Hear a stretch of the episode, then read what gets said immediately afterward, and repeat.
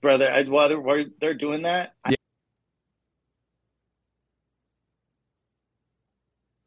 RPN is not responsible for the views, actions, statements, or opinions of its guests, advertisers, or even its viewers.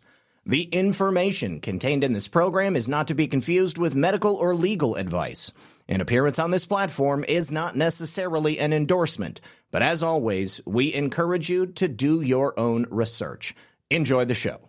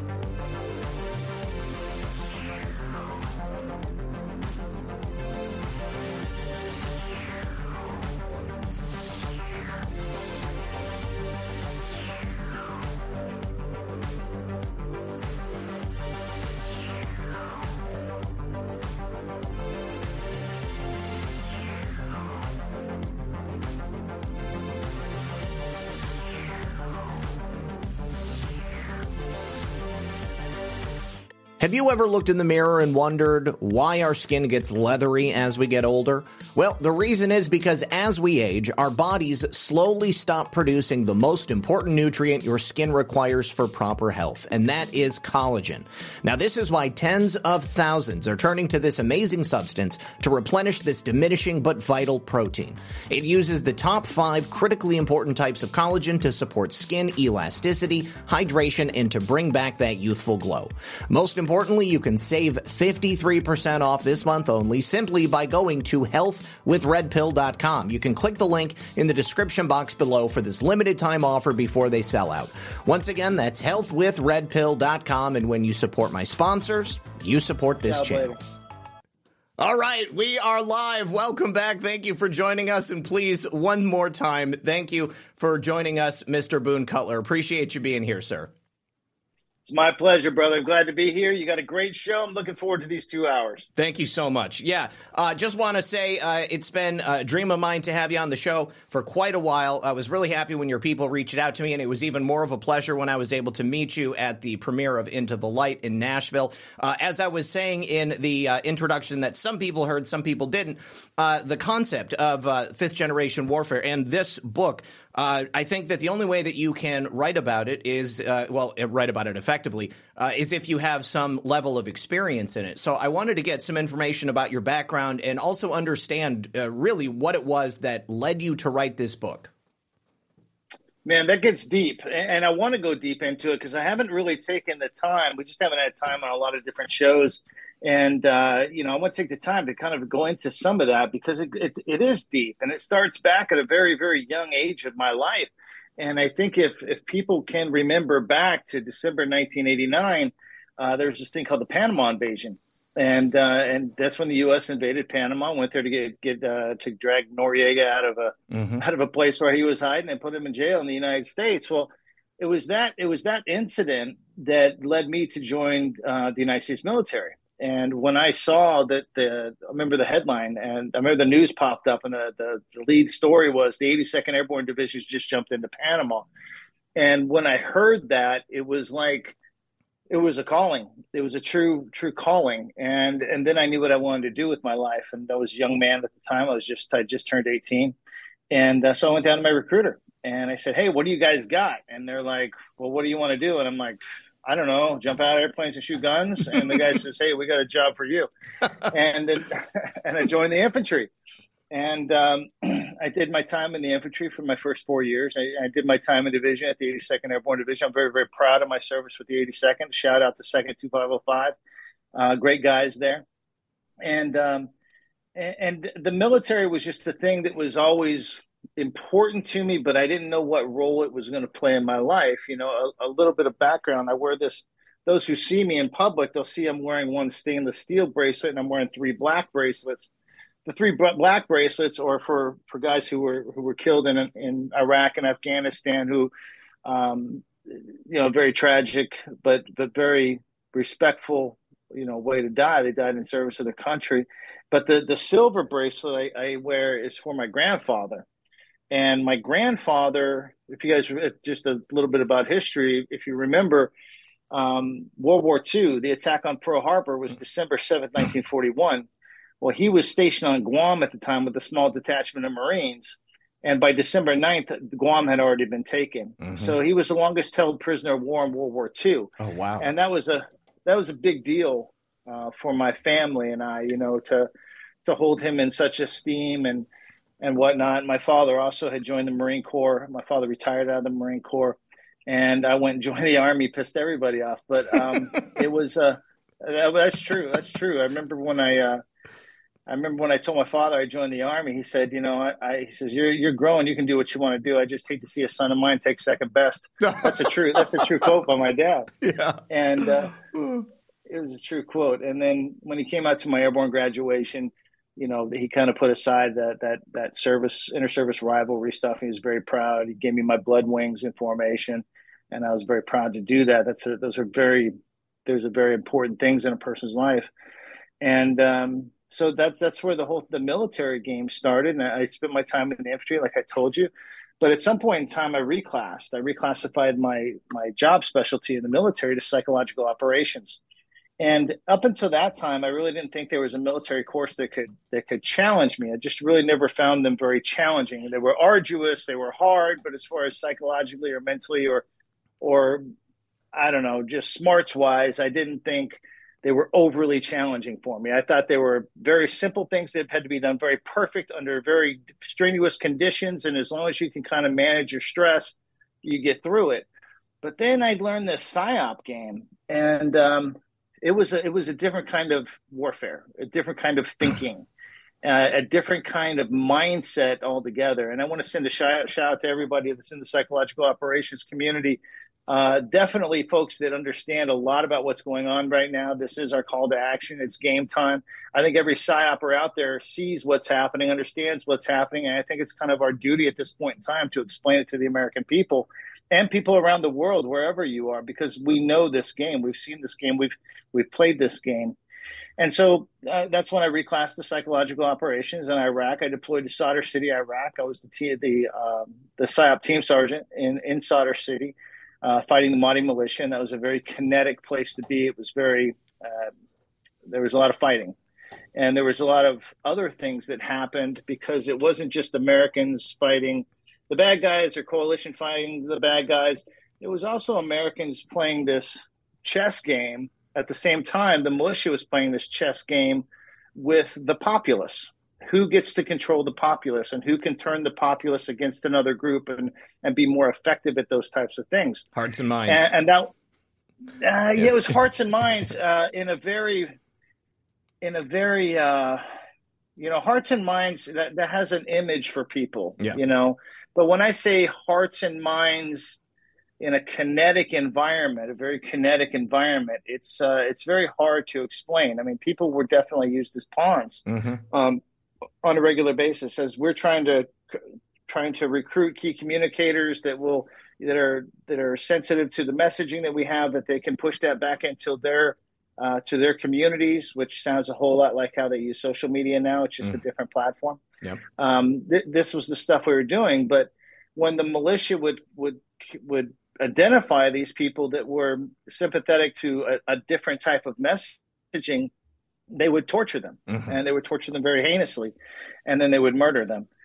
so it, it, was that's that's kind of where the intensity came from like okay how do you turn a populace against how do you use tools that fall short of being able to torture people and still entice a population to turn against its captors mm-hmm. and that was the situation and the whole thing revolved around something called learned helplessness that's the psychological framework that people were working on. so how do you reverse the, the learned helplessness?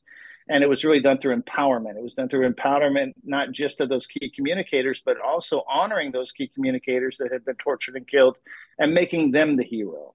So now the militia can't be the hero, you mm-hmm. know, and and and so it's little it's little tiny victories at, at, at each day. It's little little tiny victories, and that really kept the the militia at bay. I saw how effective that type of warfare was because at some point in time the militia starts getting paranoid of its own people and then they start turning inward. Well if they're turning inward they're not attacking us. So that's kind of a good thing. Right. so this was very very effective in that in that operational environment.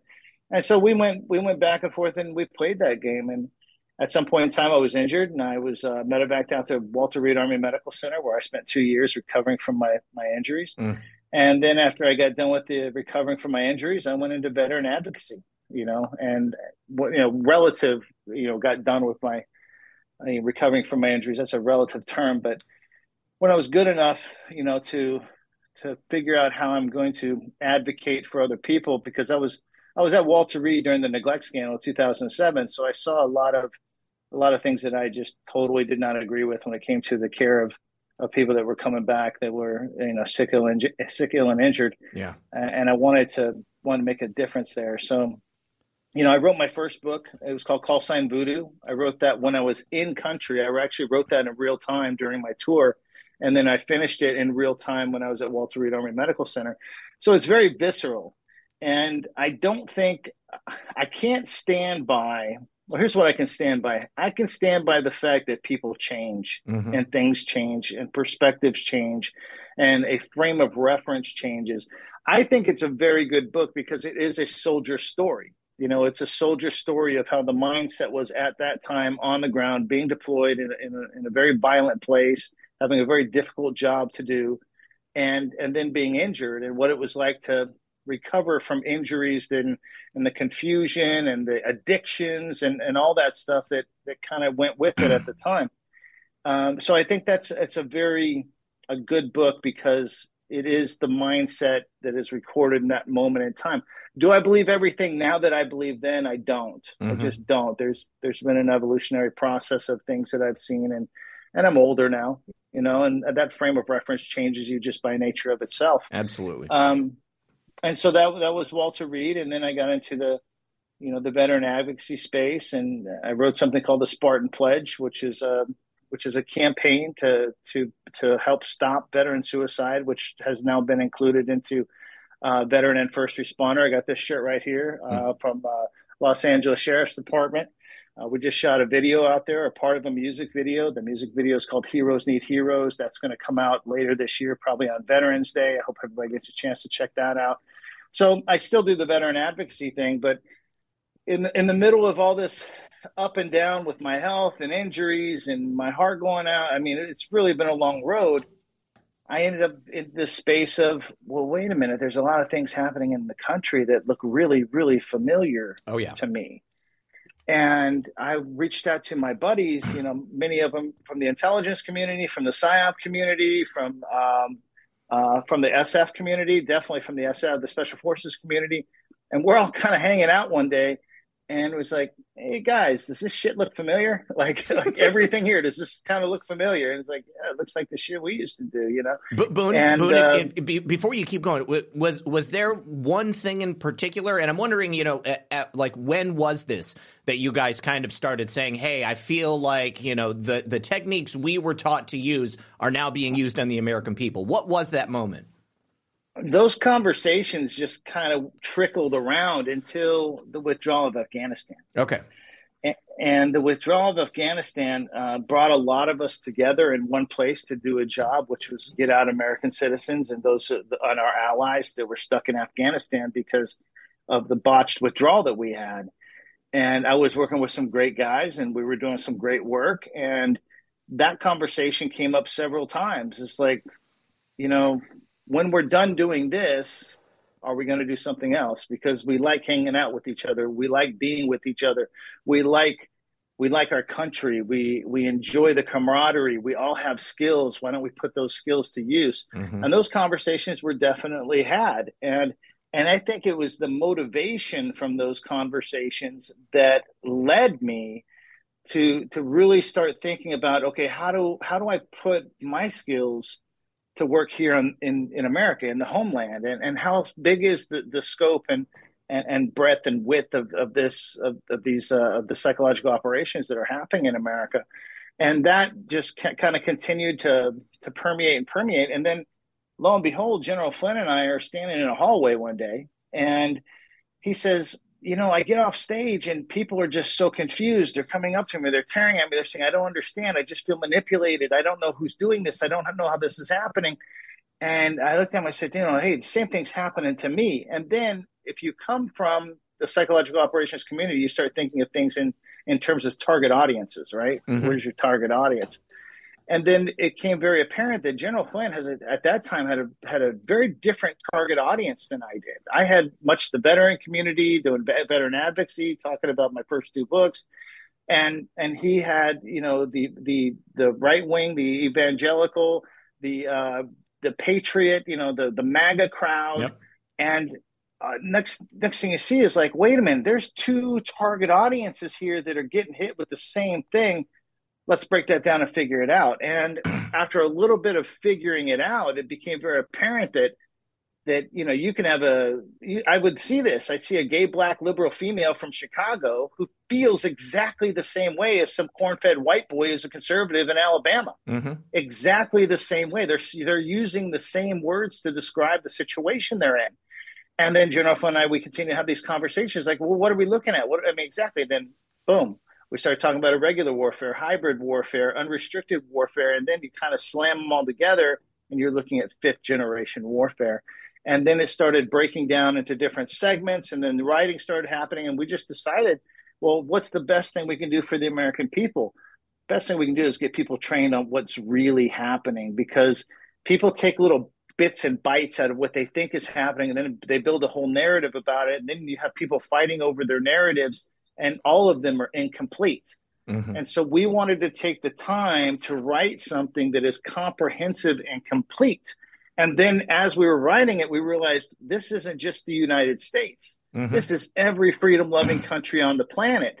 So now it opens up a lot bigger and we started having to develop that the messaging for that type of thing because when people in when people in the UK, when people in Australia, when people in Canada read this book, they feel the same way you and I do, brother. Exactly. Same exact way every American does. Mm-hmm. So that's what we're really dealing with. And that's why we put on the back of the book this is humanity's fight against globalism. Mm-hmm.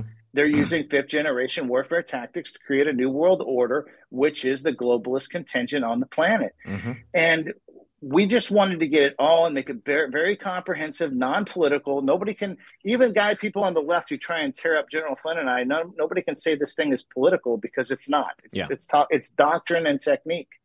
And so that's the that's how we got here. That's how we got to this. And then we realized this can't just be one book. This has to be a series of books because you can't get it in one book. So we started positioning it like these are military style manuals written specifically for civilians in a language civilians can understand, even though they're very, very high level military concepts. We break it down to the average 19 year old at Home Depot, they can understand it. And then we can start to talk, brother. Because yes. once we're speaking the same language, we have a voice. But until we speak the same language, we have no voice. Nobody can hear us, and it doesn't matter. Yes, exactly. You know, the, the thing that's so brilliant about it is, is that I, I have, throughout the years, heard the exact same thing that you uh, experienced and, and described in your conversations with, with General Flynn. You know, everybody's looking around, everybody's confused. They know that something is afoot but they don't exactly understand what it is. They don't have the language to conceptualize it. But that's exactly what this book does is it gives people a framework so that they can begin to understand what exactly is taking place around them. But the thing is, you know, unless you read it, uh, unless you're actually in it uh, and understanding, you know, people are just kind of spinning their wheels. They don't really understand what's going on, and they just have, uh, you know, no direction that they can push their energy in.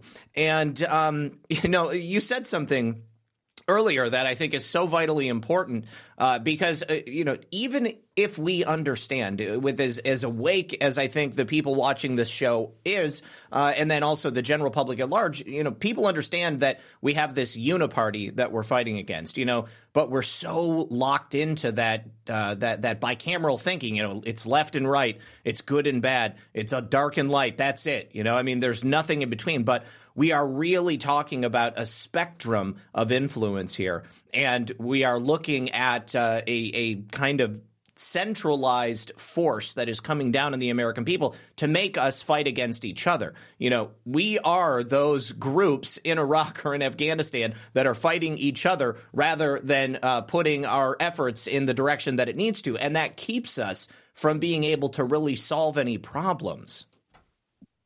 You're absolutely right. Until we start, I always say this because it's the absolute truth. You know, unity of message equals unity of action. You know, we can't, and that's that's that's biblical. That's the word becomes flesh right there. Say it however you want to say it. But until we start using the same language and understanding the same concepts and having conversation about the same concepts, and they are the factual things that are happening, not something that's mysterious in the you know in the some crazy place where you have no control of. We're talking about something that's controllable within 30 meters mm-hmm. that everybody can hit. Okay. We need to focus on the controllables and understand that once we have community, we have continuity of message, naturally, continuity of action flows right behind it every single time.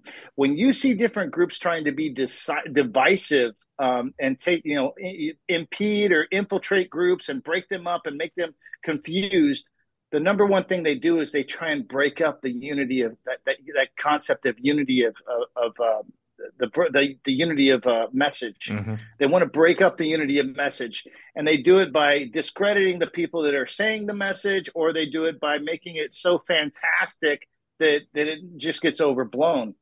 And that's what you got to avoid. You got to avoid that kind of stuff because we have to create and develop and understand what the unity of message is and the best way to make that happen is just to teach everybody by the same standard. Mm-hmm. Once they have the same standard, then they will have the unity. Amen. Uh, real quick over here on uh, Rumble, Freight Awakening says, Hey, Boone, thanks for being here. Do you think the people attacking General Flynn and yourself, like Lin Wood and some of those twat waffles on Twitter, do it because you are exposing their playbook? Uh, yeah. So, what do you think is behind some of those specific attacks? I mean, uh, I'll uh, I'll begin uh, by suggesting that uh, the same people who are trying to tear down you and General Flynn right now are the same people who attempted to tear down we the media uh, and uh, who tried to tear down Badlands. Uh, it's the exact same group of people, and they're using the exact same tactics. What is driving that? Is it is it ego? Are they on the payroll of somebody else? Is it just that they suddenly decided after uh, you know, essentially worshiping you and General Flynn previously. Now suddenly you guys are persona non grata and enemy number one. Well, well, the, I'll give everybody a, a, little bit of tidbit on that. You know, the thing that I've been pegged for with the J6, um, the guy, one of the people in this group of people that have that have been doing all this stuff, he contacted me on a show on a Twitter Spaces and asked me the question: Was that you with the earpiece on at J6? I answered his question. I told him what I was doing there, uh, I thought that's fair. He asked me, I, I answered him, and then and then the same group of people created this false narrative. Mm-hmm. So it's not like they didn't know the truth ahead of time. So then you start got to you have to work that into you, into your decision making process, right? If they knew the truth ahead of time and still went on with the false narrative, how do they do the false narrative? Selective information that's one sided, mm-hmm. that is pieced together to create a false narrative. It's like saying, okay, if you know the story of the three little pigs and you know the story of, I don't know, Popeye, and Popeye ate burgers, well, then Popeye must hate pigs. Mm-hmm. He didn't. He never ate. He never ate. You see what I'm saying? Yeah. It's just throwing these things together, and and and then they tell you what the what the what A B equals C. They tell you what the C is, but they selected the A. They selected yep. the B, and they ignored 500 other points of of, of fact. Yep. You know, so they it's selective information thrown together to create a false narrative. And yeah, we talk. It's crazy. We talk about it right here. Yep. What else is crazy? If you go to the la- the ten most, I wrote in here the top ten things that people would do to derail us. Mhm. They actually did one of the top ten things Yes. because it's so easy. It's a given. And we knew it was going to happen. And so it's kind of like calling people out before they even show themselves because, again, this is doctrine and technique.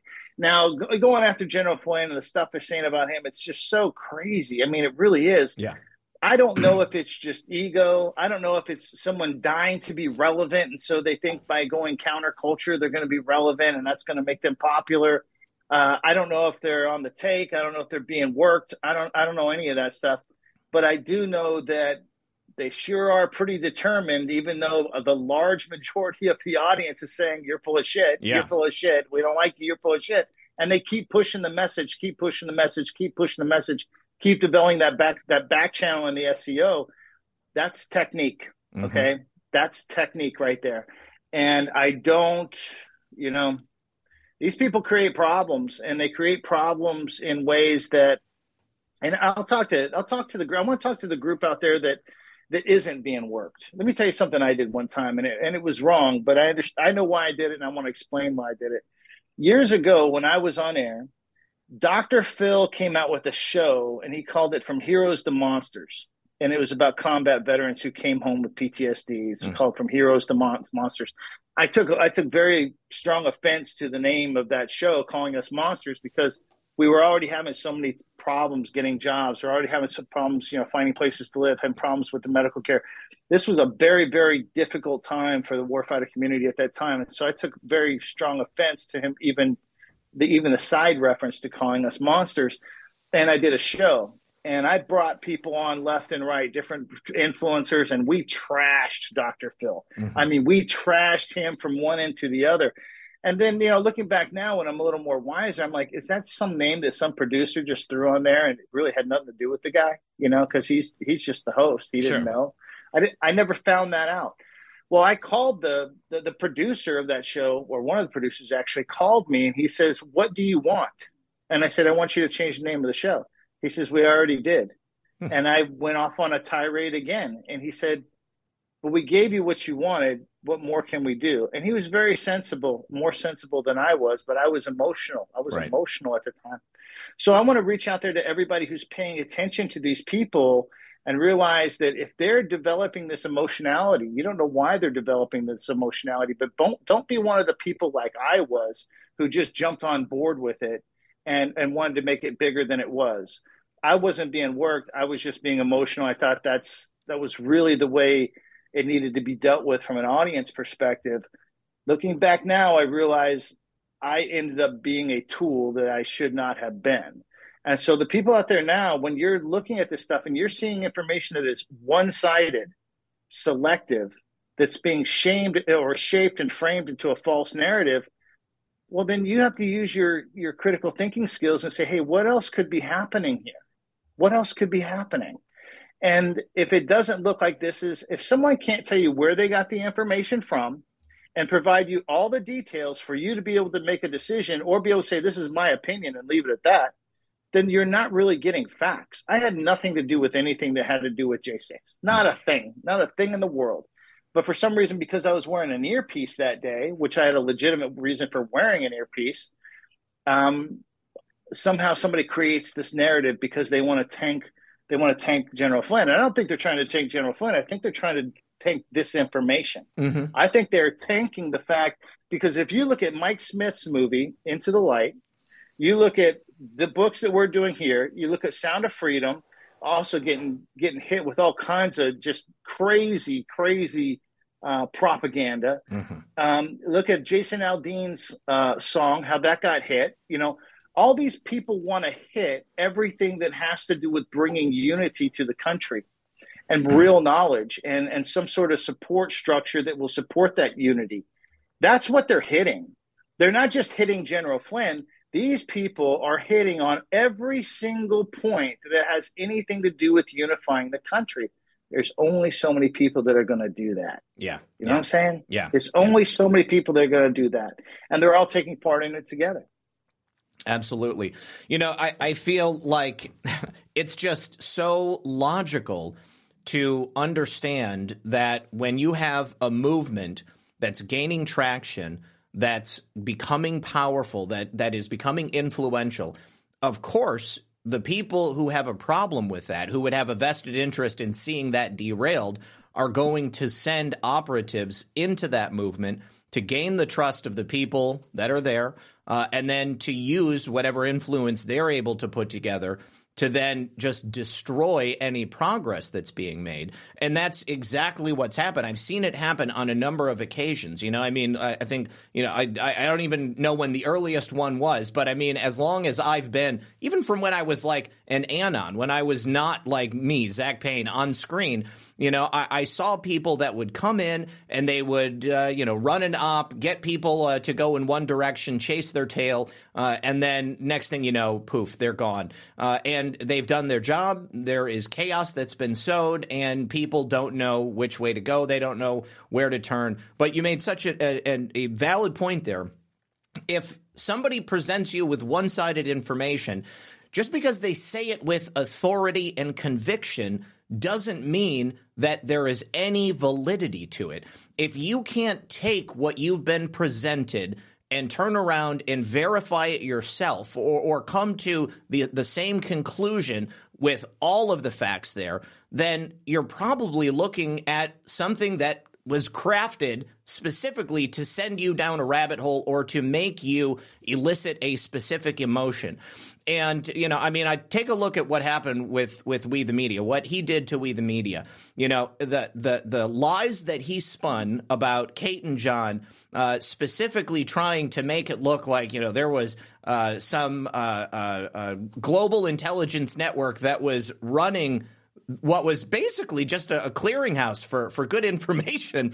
Uh, you know, I mean, it was just really disheartening to see how many people were willing to to grab onto that because it, it's very clear to me, you know, that there are outside forces that are working to undermine the good work that people like us are doing. So, my question to you, Boone. Who do you think those outside forces are? Do you have any inkling as to who might want to see us not be successful? Well, I want to ta- I want to double tap something you said, and it's about believability. Mm-hmm. If somebody says something with authority and they are believable, there's a difference between believability and truthfulness. Okay, there's a difference. Sometimes something that is truthful is also believable, but sometimes things that are believable are not truthful. Right. But people believe it because they want to believe it. They want to see it as believable. That people connect the dots and they go, "There's all the dots." Oh no, no, that's not all the dots. That's just a few dots and a story that somebody threw over overlapped over top of them. That's not all the dots. If you want to know what's truthful, you got to find all the dots, and that's that's the difference. And and so, who is behind this type of thing? Honestly, I don't know, and I'm not going to spend my time going going to find out because if I do, now I'm going down the rabbit hole. And instead of doing that, I'd rather be with people like yourselves and good people who support this message and understand the United States has to get trained and we need to focus on getting trained. And if we're focusing our time on chasing these rabbits down all these rabbit holes, then we're we're we're going to get over our skis really really quick. So I don't say, oh, it's this person or that person. I have my my my inklings. You know, I, I kind of have an idea, and I think my idea is pretty right because there's only some way. There's only so many different ways people can su- support their lifestyle and not work, right? But still have a nice lifestyle. You know mm-hmm. what I mean? There's only so many ways that happens, and you can't track down anybody's you know funds, but guess what? They live in a they live in a great life, you know, and they don't seem to be making any money around them, but they're still living a good life. How's that happen? You know, that kind of stuff makes me suspect to, to you know some sort of COINTELPRO you yep. know type of program that's just done very poorly, to be honest with you. Um, but you know, you never know. It could be could be just somebody kind of nutty up here. You know, there's I got to tell you, man, there's a lot of people on social media that really just they don't have all their wires, you know, put you know lined up. They, you know, positive isn't on positive, negative isn't on negative. Their, their wires are crossed. Yeah, and and I feel bad for them, but um, because that's a horrible way to live. You know, it really is. It's a horrible way to live to, to be confused and to have anxiety and, and to have this constant paranoia. But some people have made anxiety and paranoia their entire shtick. You know what I'm saying? They've they're appealing to people who are focused on anxiety and paranoia as their target audience. Mm-hmm. So they've got to keep them anxious. They've got to keep them paranoid. If they don't keep them anxious, keep them paranoid, they lose their audience. Therefore, yep. then they think they lose their power. So I would say, you know, there there's there's the other side of it. You know, it's somewhere on that continuum. And it could be somewhere in the middle and a little mix of both. But there are we have to acknowledge the fact there are really some folks on social media that, that have paranoia issues that have anxiety issues and that there are people that are kind of sucking them in with that paranoia and anxiety and they're just they're banging them every day.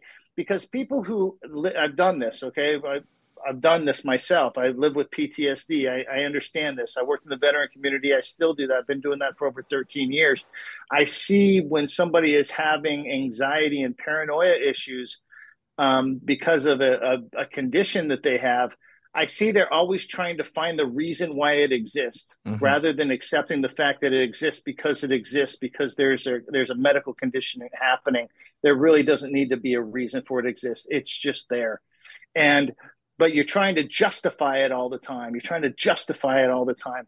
So when you've got people who are paranoid and have anxiety, they need to find a way to justify it because if they can't, then they think they're crazy and they're not. They just yeah. have a medical condition.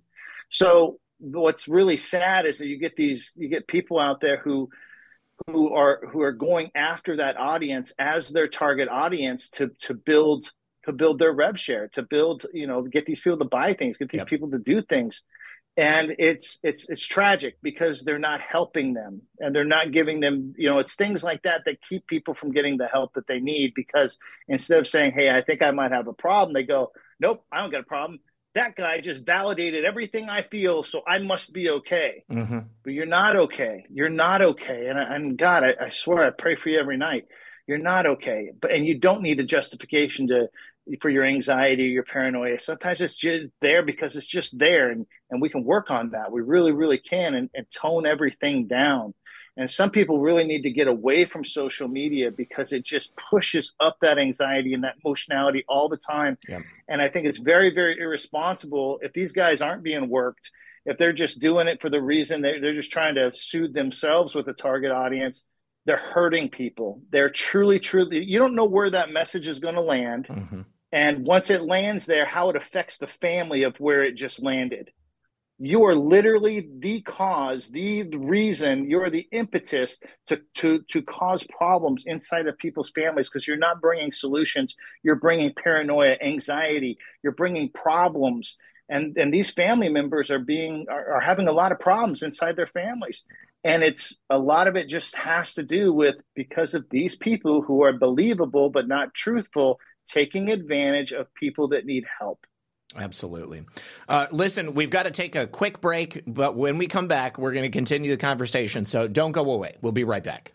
You know, a lot of people don't understand that digestive issues are frequently caused by a toxin that's present in virtually all of the, quote, healthy foods scientists have been telling us to eat with their fraudulent food pyramid for the longest time.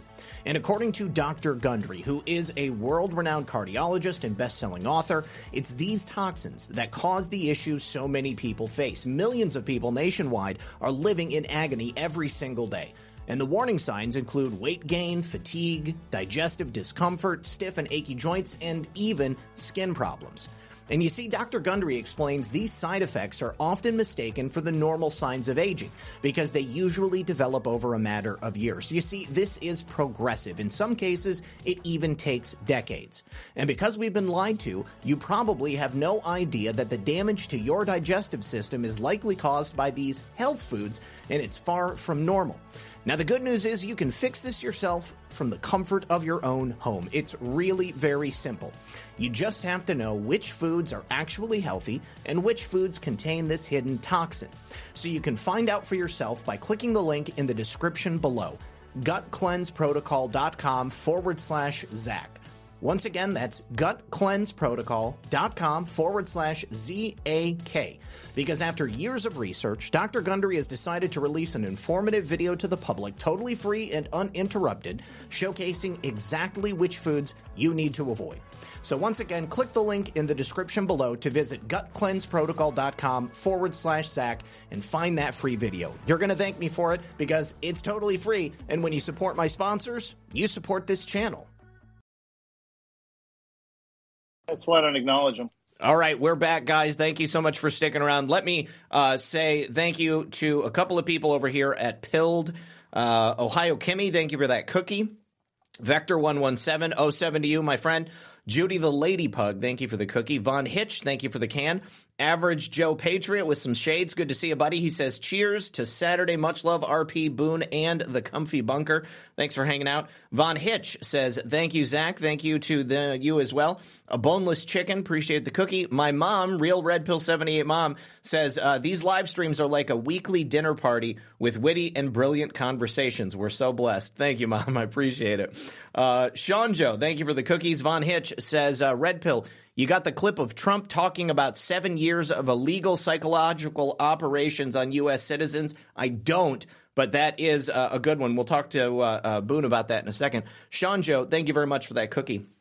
All right, so yeah, Boone, uh, that uh, that statement from President Trump talking about the seven years of illegal psychological operations on American citizens. I mean, quite uh, stunning to hear a, a, world leader and obviously an American leader uh, saying that out loud. It's kind of like quiet, saying the quiet part out loud. You know, obviously under Barack Obama's presidency with the Smith-Mundt Modernization Act, uh, he made it legal for the CIA and for the the uh, the federal government uh, to engage in psychological operations on Americans. Do you think that that was a turning point, or do you think it was really just them kind of openly admitting that hey, we're doing this and there's really nothing you guys can do about it? I think they were doing it anyway. Yeah. Um, and but I don't, you know, I think there was probably a strategic reason that that was put into place uh, probably to help uh, to assist a foreign power, not a not, not something that's internal. Um, and I think that that's going to continue. You know, we see more work being done, you know, by the by the Chinese Communist Party in session two of the the Citizens Guide to Fifth Generation Warfare. You know, people really need to get that. You know, this this one was this one here is opening up like, okay, this is how the world works. This is how things are going on in session two, we start breaking into specific centers of gravity. Okay, how are they? What are their exact techniques? What are they using? What are their tools? And that's artificial intelligence is, is, is a huge one. And so we we talked and we explained to people, you're not going to get anything from General Flynn and I that is just hysteria. Hey, look, more hysteria, more hysteria. Um, everybody's over the fucking hysteria, right? Mm-hmm. They want to know, okay, what's happening and how do we resolve it? So everything that you see in these books that General Flynn and I put out, we're not just putting out what the problem is, we're also showing people what the solutions are, and we're encouraging them to to work on those solutions for themselves as well. So you're not going to see hysteria, and I know that's probably not very popular in a lot of different groups today because they they want to constantly do this this hysteria. I contacted a gentleman. He's on one of the news stations, and I'm not going to say who because I, I like him and I understand what he's got going on. And I said, "Hey, you got this story." And he goes, Boone, that's great. I, I, said, okay. And usually he goes, Boone, that's great. When can you come on? But this time it was, or can you get me someone to talk to or, or something? They wanted to follow up on the story. And he, he says, you know, it, it's bigger than deep state bad. People aren't going to understand it. I, I got to move on. Oh, man. And, but this is, but he's right. He's right. People are only listening to deep state bad. They don't want to, they're not taking the time on, on putting the emotionality aside look at things from a doctrine and technique perspective and then understanding what's going on. You know they're just caught up in the emotionality and the emotionality is really what what drags you down into a, a, pit because it cuts off your ability to critical think. Once you once you lock in that emotionality the critical thinking goes out the door. So you have to stop the emotionality take a pause and look at the whole situation and that's just not happening or it's not happening enough. And we want to encourage people to to make that happen more, to take an active standpoint, and we'll actually help you with the skills to do so. Inside of session two, we talk about uh, open source intelligence, how to collect open source intelligence. We talk about human intelligence, how to collect human intelligence. We talk about how to do propaganda analysis. Now, these are not things that are normally shown to the American people, and it's not in depth enough, but at least it will entice you to start moving in that direction Because without understanding how to truly conduct open source intelligence, without understanding how to truly conduct human intelligence, and understand how to identify propaganda, and understand what your critical thinking skills are supposed to do, you don't have anything. Okay, in today's world, you're not literate because you're you don't you don't understand information. Illiteracy means you don't understand information. If you don't understand how to find information and collect it and validate it in today's world, you are illiterate. It's no different than not being able to read in the 1920s. You're illiterate. So we're trying to make people literate again so they can engage that cognitive thinking, uh, that, that critical thinking skills, and we can we can win in the cognitive battle space. Well, I mean, it certainly does seem like an uphill battle. There, there's an old saying in the media: "If it bleeds, it leads," and I think that's only gotten worse over the years. And now, with the introduction of social media, with uh, you know new players like podcasters and stuff like that, I mean, we are actively competing for that audience uh, at a level that you know just didn't exist before. I mean, the mainstream media was the only game in town, and uh, you know, pretty much during the uh, the first Trump administration, I mean, this space really exploded, and uh, I, I, think that you know today, uh, quite often, I mean, more people are listening to independent media than are listening to those old authoritative news sources like uh, you know the the old standard CNN, ABC, uh, MSNBC. Uh, so I mean, it, it it really does come down to uh, you know how do we overcome that? You know, I mean, how do we get people invested enough in this? to understand that uh, we have to be about the solutions. It can't just be about the next rage bait uh, that somebody comes out and you know uh, delivers to you in that uh, instant dopamine hit on social media. You know, we had a time. I had a good friend of mine the other day. He says, "You know, I really like the podcasts because they're they're asking all the right questions."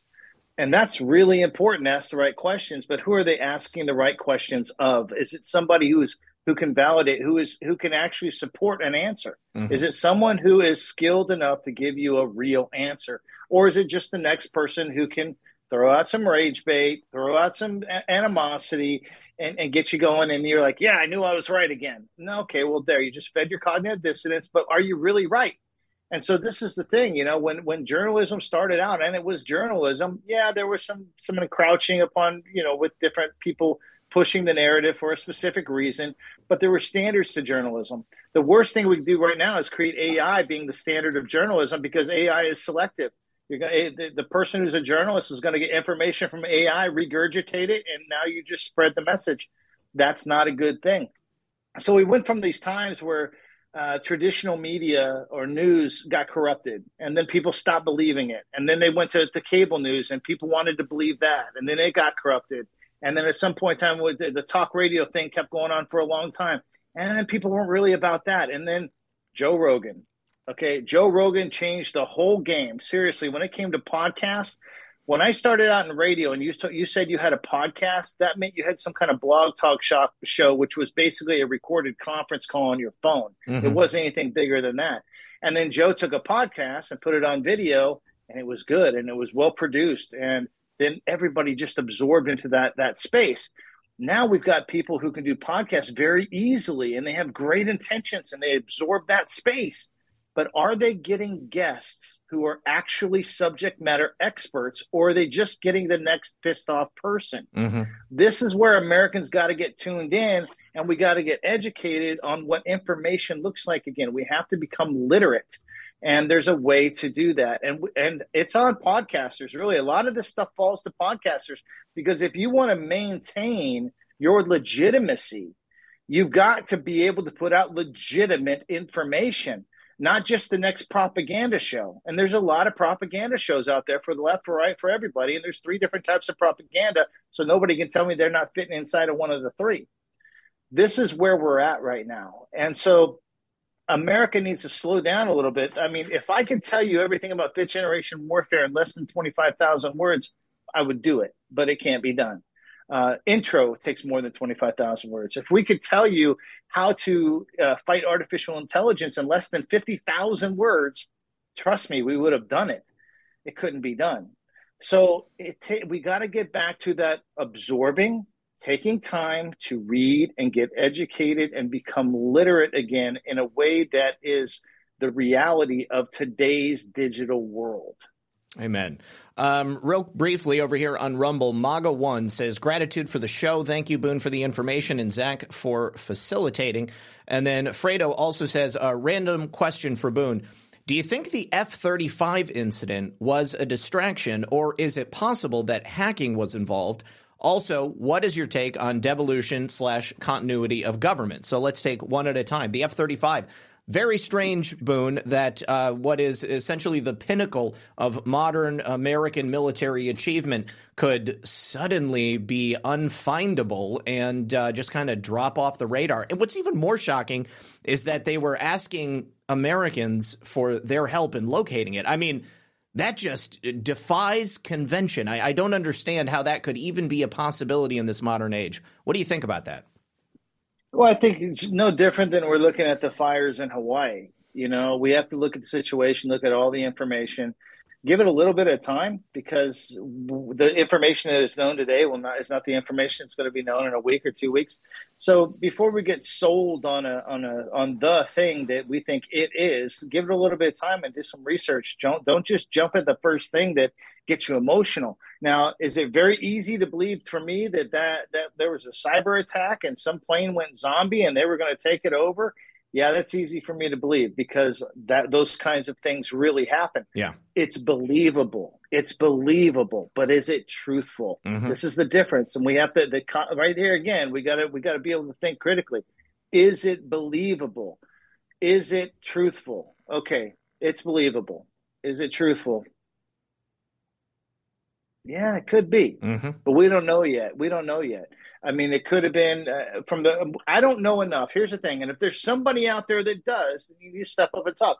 I don't know enough about how planes are supposed to react at different levels. I know he said he jumped when he did. He, when he bailed out, he was less than two thousand feet AGL. Yep. Okay, that's okay for a plane. That's that's pretty low. Okay, but I don't know how they it, under clouds and different atmospheric conditions things can be go wacky.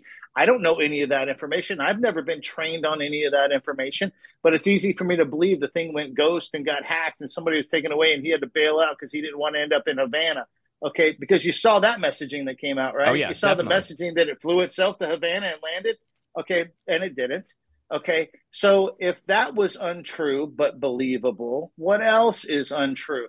So again, I, I think if you're going to look at this critically, do I know enough, me as a person, how planes react at certain atmospheric, atmospheric levels in certain weather that could cause a problem like this? Was the guy working on the system two weeks ago? You know, ah, you know, had a had a great Friday, had a great Thursday night, and screwed something up. I don't know. I don't know. I think there's a lot of things that could have happened, but I would also not take off the table that yeah, maybe these planes are getting hacked but we're yeah. going to look for patterns, right? We're going to sure. look for patterns. And well, uh, what's the other stuff you wanted to know oh, about? The, he, he, he, wanted to know. Well, before I, I mentioned that, you know, I mean, speaking of patterns, uh, I mean, this is basically the same location that the Chinese weather balloon uh, was allowed to fly by. And, uh, you know, I mean, it went by so many different military installations and uh, would have went right by that uh, the, the base that this plane had crashed by.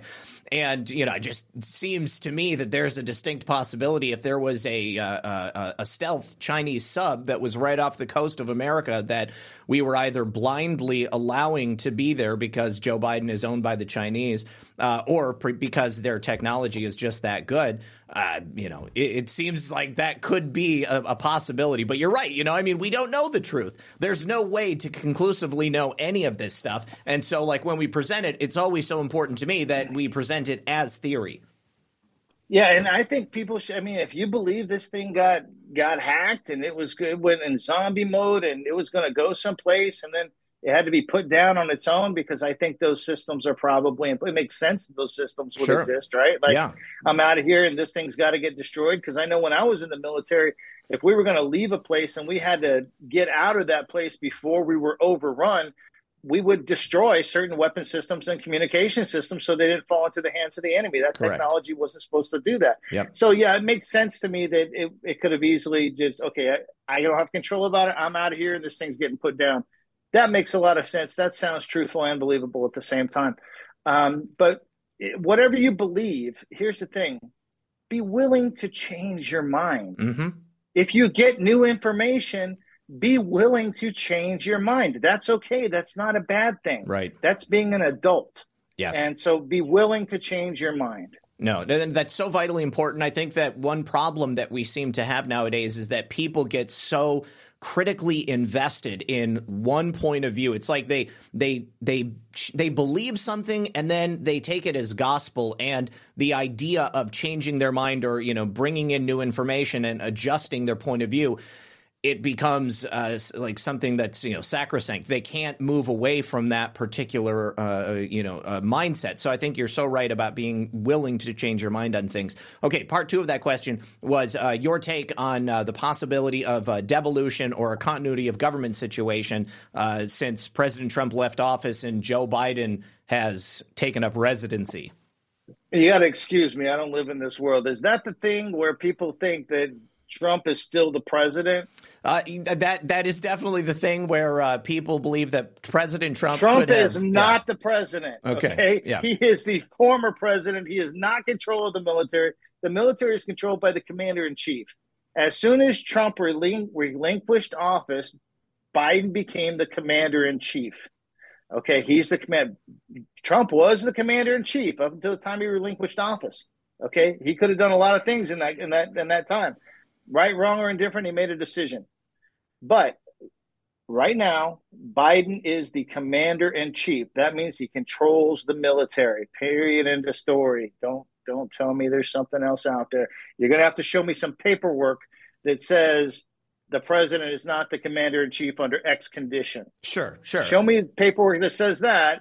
Show me paperwork that says the previous, and it's not about executive orders too. You can't be a president and make an executive order that says, when I'm no longer president, I'm still really the president. That would never happen. Do you understand? That just Yeah. that wouldn't happen.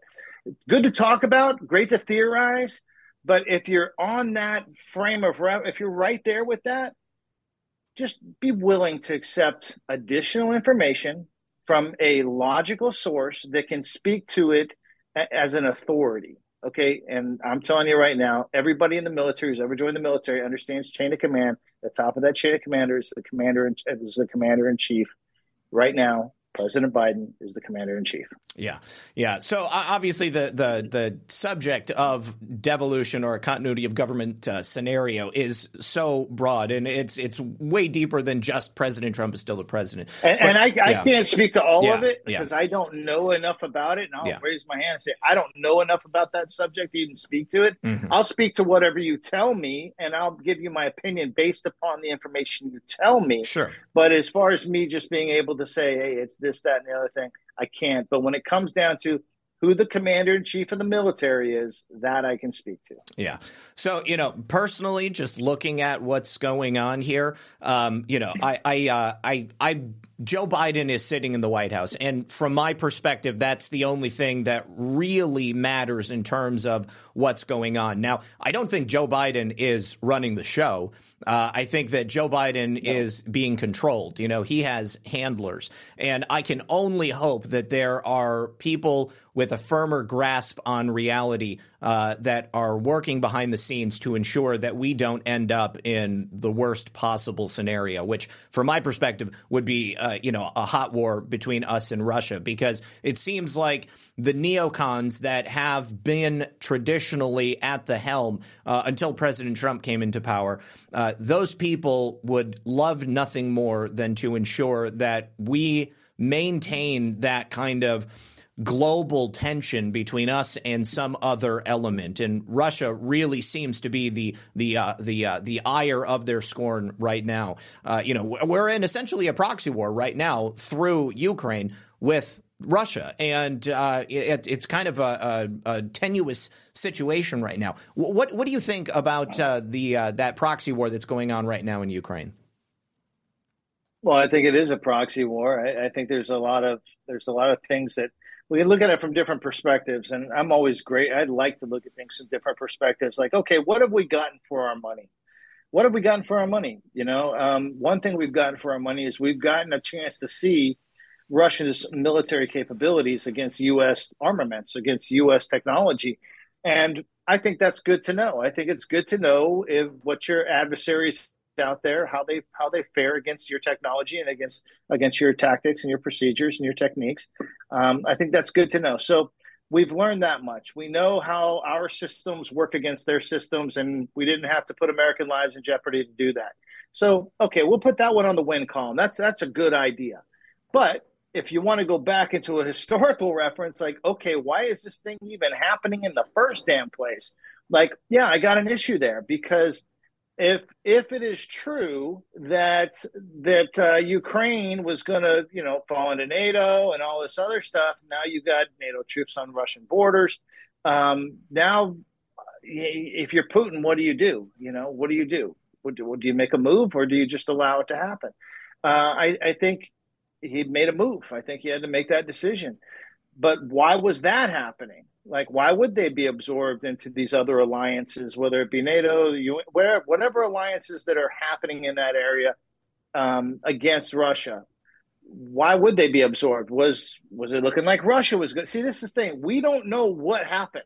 You, me, and all of us right here listening right now, we don't know what happened to make Russia start pushing troops down on those borders. We don't know. Yeah. Okay, and in about 30 years we might know if we're still alive. We might we might learn. But right now we got to be open to the idea that we don't know. And so before we start villainizing this person or that person, this group or that group, we can still do that, okay? Because we do that. We're humans. We're going to villainize one side or the other. But don't be afraid to change your mind because we don't have all the information. Um, do I think we need to start shoveling money to Ukraine over and over again continually? No, I think we've gotten what we could get out of that situation. If that was part of the plan, find out what, what Russia's got, show get them to show the cards before we do commit to a hot war, and then we can wear them down. Blah blah blah blah blah blah. These things really do happen. Shaping operations really do happen. Or we also have to look at the perspective of this um, there should be no more money going to Ukraine until somebody can tell us where the hell that money went. Sure. And we agree with where that money went. Okay. There's no blank check thing. And hey, don't even tell me where it came, where it's going to, because I think that's how people launder a lot of money and do a lot of bad things. Uh, I think globalists do that in order to keep certain things happening so they can find other ways to make money. We've seen this throughout history. Uh, and I don't like that. I'm tired of that. I've seen enough people die in war. I've seen long wars. I'm really tired of that. I lived in a hospital for two years and lived with the carnage of war, like literally as my roommates. Um, I know this, what this face looks like, and I'm tired of it. I really am tired of it. How do you, how do we walk away from this global war on terror? And it's like, oh, it's just over. Nobody won. No, that's yeah. bullshit. That's bullshit. Okay. So I'm I'm tired of this this idea that we're going to use kinetic strategies for one reason or another, but nobody gets to win. You know, I'm sure. I'm, I'm over that because they just keep prolonging things. You know, the the the the the uh, the military industrial complex made a hell of a lot of money off of Iraq and Afghanistan by keeping that thing going. There were people that make a lot of money off of stocks mm-hmm. because they were building technologies to fight wars that we probably didn't even be engaged in in the way that we were.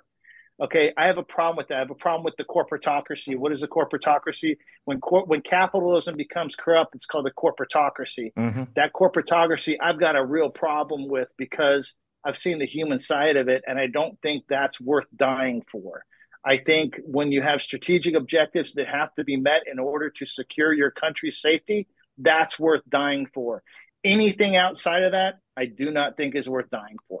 All right, I, I, agree with you there. Uh, Fredo, uh, so yes, to, to put a finer point on it, Dev- Devolution doesn't claim Trump is president, but that he set executives orders out to protect America from foreign takeover. And continuity of government isn't about Trump being commander in chief, just protection from the Bidens and China. So uh, devolution is, uh, like I said, it's very deep. It goes through a lot of different things. John has uh, put a lot uh, together uh, on this on his Substack, and it's certainly something worth looking into. Um, but the idea essentially is that President Trump had delegated authority in some fashion or another, and you know through a number of different methods. But um, but yeah, I think it's totally something you should look into, and it's pretty interesting. There is like a competing version of devolution which says that President Trump is still the commander in chief and he's president, but I, that's certainly not something that uh, I buy into.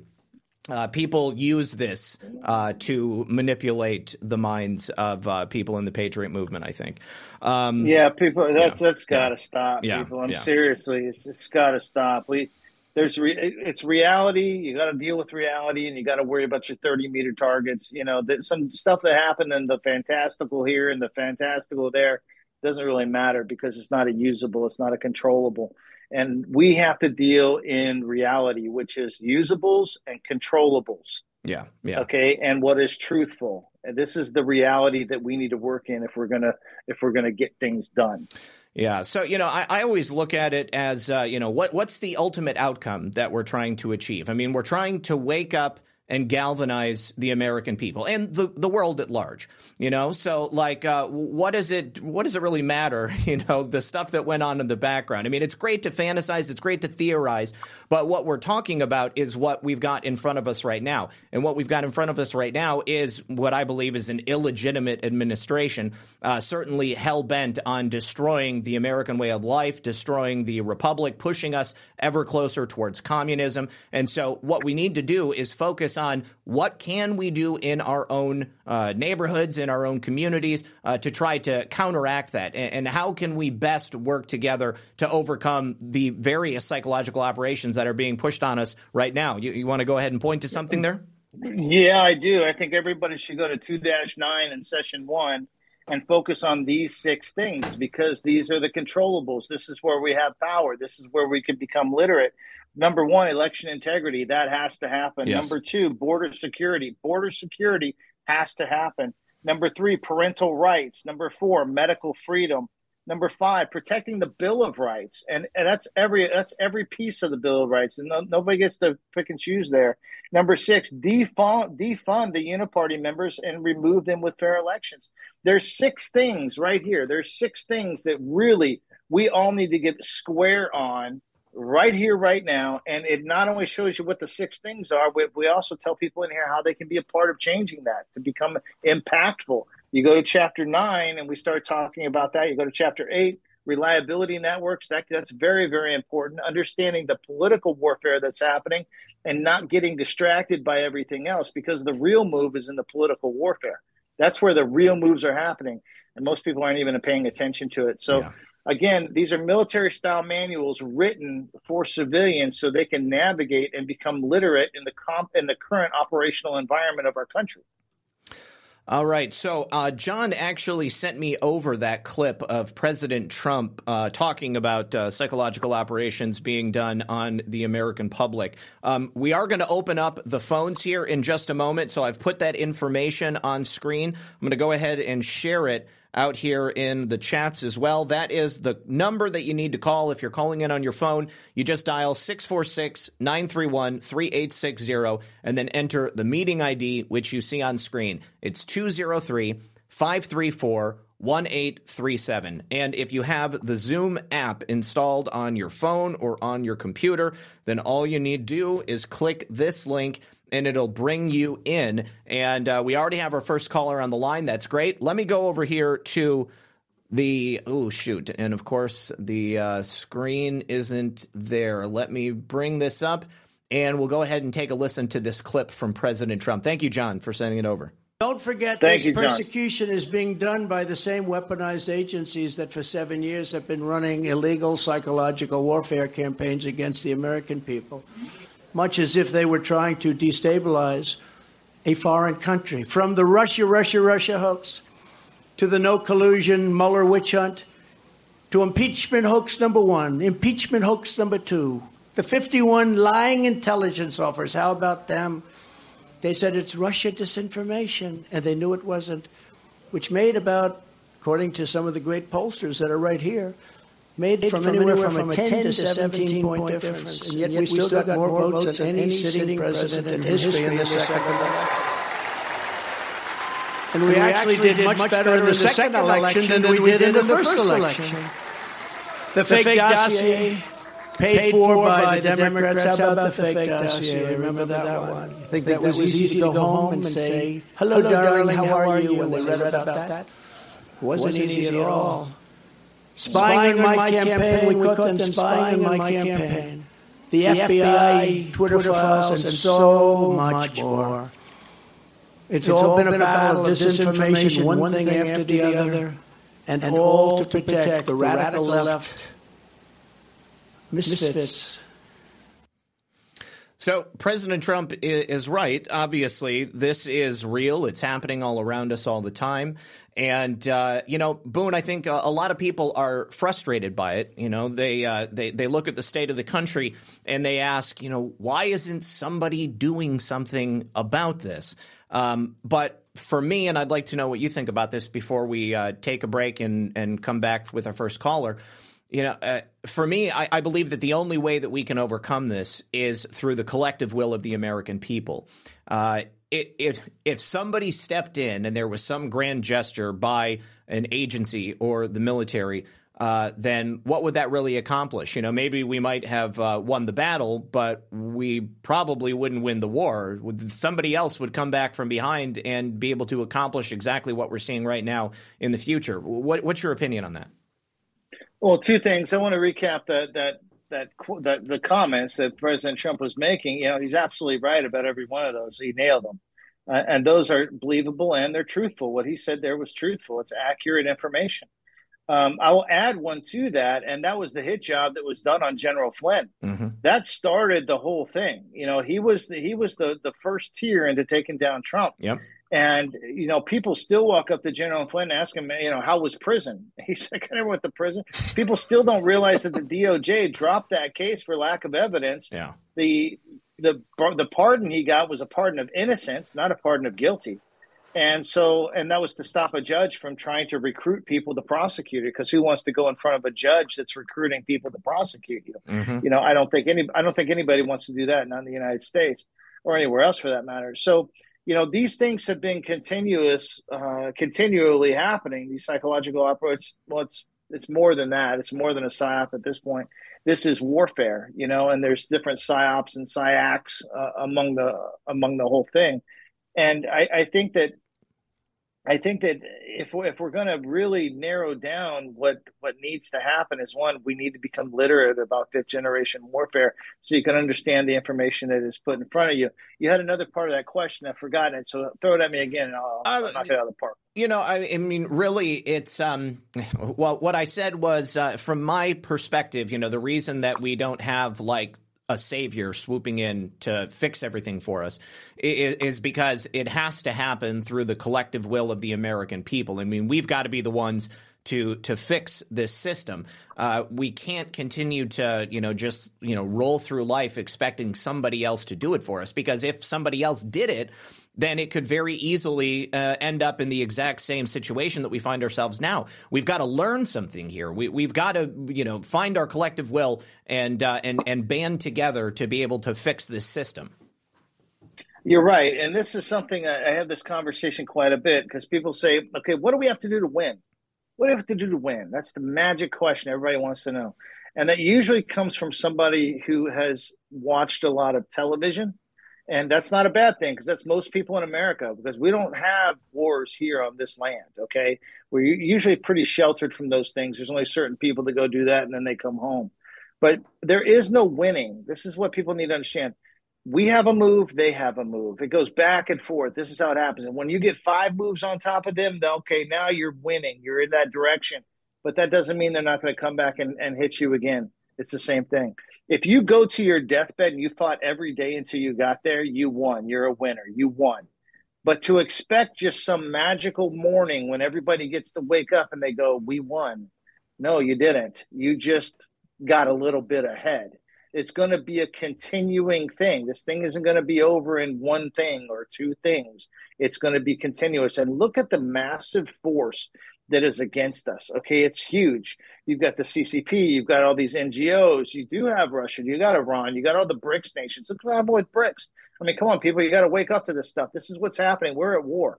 And this war is not going to just automatically be over. We do have to find that collective will. We do have to create continuity of message. We do need to have continuity of action but it all starts with learning what this war, what this operational environment is all about, how to relay information, how to have conversations, and then decide, okay, prioritize. First we do this, then we do that, then we do this. But we do have to do it as a people. How do you learn that? I hate to keep selling the book, but that's what we, we put in here. So people will understand how to do that. It's it's a very hard punch in the face type of thing. There's no winning. There's only fighting and you have to prepare yourself for the fight. If you're not going to do that, just get sucked into whatever soap opera you are in, currently sucked into and stay there because this is what people are doing. They're giving up action for entertainment.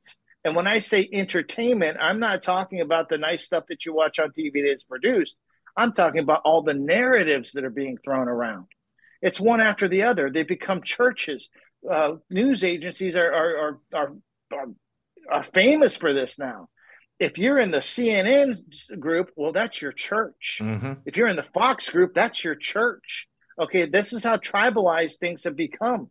Well, the truth of the matter is that that the, that media that's that's being pushed from that socialist agenda is geared towards 40 51% of the most socialist democrats that means 49% of Democrats and Republicans kind of believe the same thing. They're all America 1st mm-hmm. They don't want to do this globalist game. But we keep having these arguments between right and left. It's not right and left anymore. It's not it's not the paradigm we're on and people can't even get past that point. We've got to come together, Republicans and, and Democrats, realize that we are the America First team, and then you have a socialist team, which is the globalist team.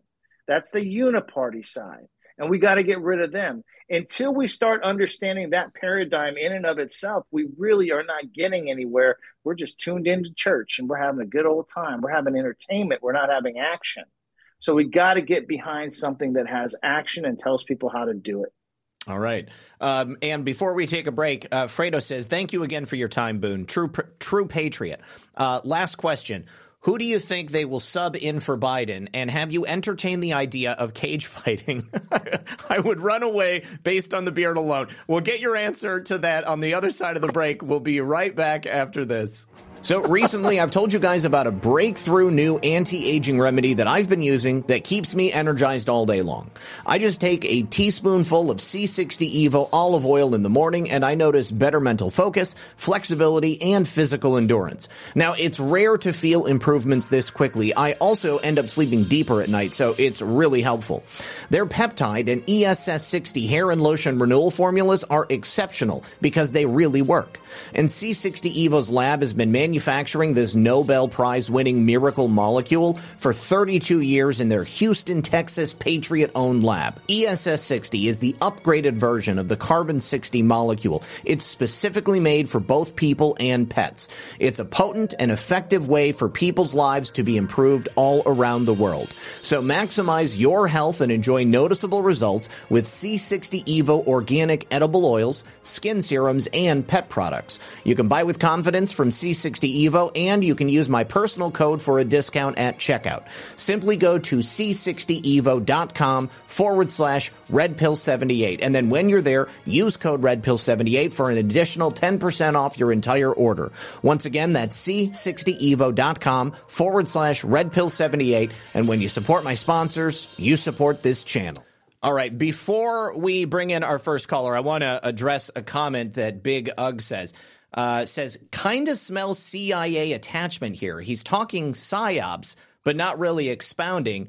Is this an op being run here? Gonna dig some on this guy. Well, I encourage you to dig, and uh, Boone, I'd love to get your. your... I'll, I'll, do. I'll do even better. Ugh, find me on Twitter. Send me a message. I will call you. We will have a conversation yeah. Uh, that's not a big that's not a big deal for me. I won't have conversations with people who are playing fuck fuck games. Okay, I won't do that because they can have it and other people can deal with them. But if you're a sincere person and this and you're not a part of any of this other nonsense, why don't you just send me your send me your information, send me your phone number. I'll call you back. There you go. Um, or find some other way that you can hide your identity or whatever. But I just want to be me, and if you can just be you, let's have a conversation, dude and, and I understand everything that you're saying because people really do get locked into their their things. And I, I understand I am kind of a new guy here in this group, uh, but I've been around a while. Feel free to to look me up or whatever. That's not a problem. Um, but yeah, I, everything I've said is absolutely true. I got the tattoos and scars to show it if you want. Yeah, yeah, and you know, I go back to the book itself. You know, I mean, we only have so much time in this broadcast, and there's so many different things I want to hit upon. Uh, so if you want like a detailed breakdown of psychological operations and and you know defining them, I mean, giving people a glossary of terms from which they can uh, you know pull to actually talk about, understand, and fight against these things. Well, you're going to find it in the book, and uh, and also you know, I mean, he wrote this book with General Flynn. I, I, you were so right. I mean, this is the thing that just like flabbergasts me when people try to attack General Flynn. He was the first chink in the armor for the action to take down President Trump. This is the first guy they went for. I mean, why does anybody listening think that they would choose General Flynn as a vector to destroy Donald Trump. I mean, he must have been doing something right, something that really threatened the, the hegemonic goals of this uniparty deep state apparatus. So, all right, let's. Oh, oh, yeah, absolutely, yeah, it's logical to me. And, and, and, you know what people don't realize? I'll tell them the truth. Somebody asked me the other day: Is, is General Flynn uh, our uh, general? You know, Smedley Butler you know, Smedley Butler, you know, the famous speech, "War is a racket," two medals of honor. Mm-hmm. Um, and I, I got to tell you, General Flynn is Smedley Butler, but if there's an intellectual version of John Wick, mm-hmm. General, General Flynn is that guy. I like okay? it. Okay, he's not stopping. Okay, he's just getting everything lined up. Okay, but if you want to know, if you really want to know what that that man's real mentality is, it's John Wick. I love it. I absolutely love it. All right, we've got our first caller online. It is one of our Australian correspondents, my good friend DJ Vector. Vector, how are you, buddy? Hello, Zak. How are you going to the audience? Hello, Boone Cutler. It's a pleasure to meet you, sir. Thank you for your service. It, uh, I, saw you on, I, I had to call in, bro. What's up, brother? Good to meet you, man.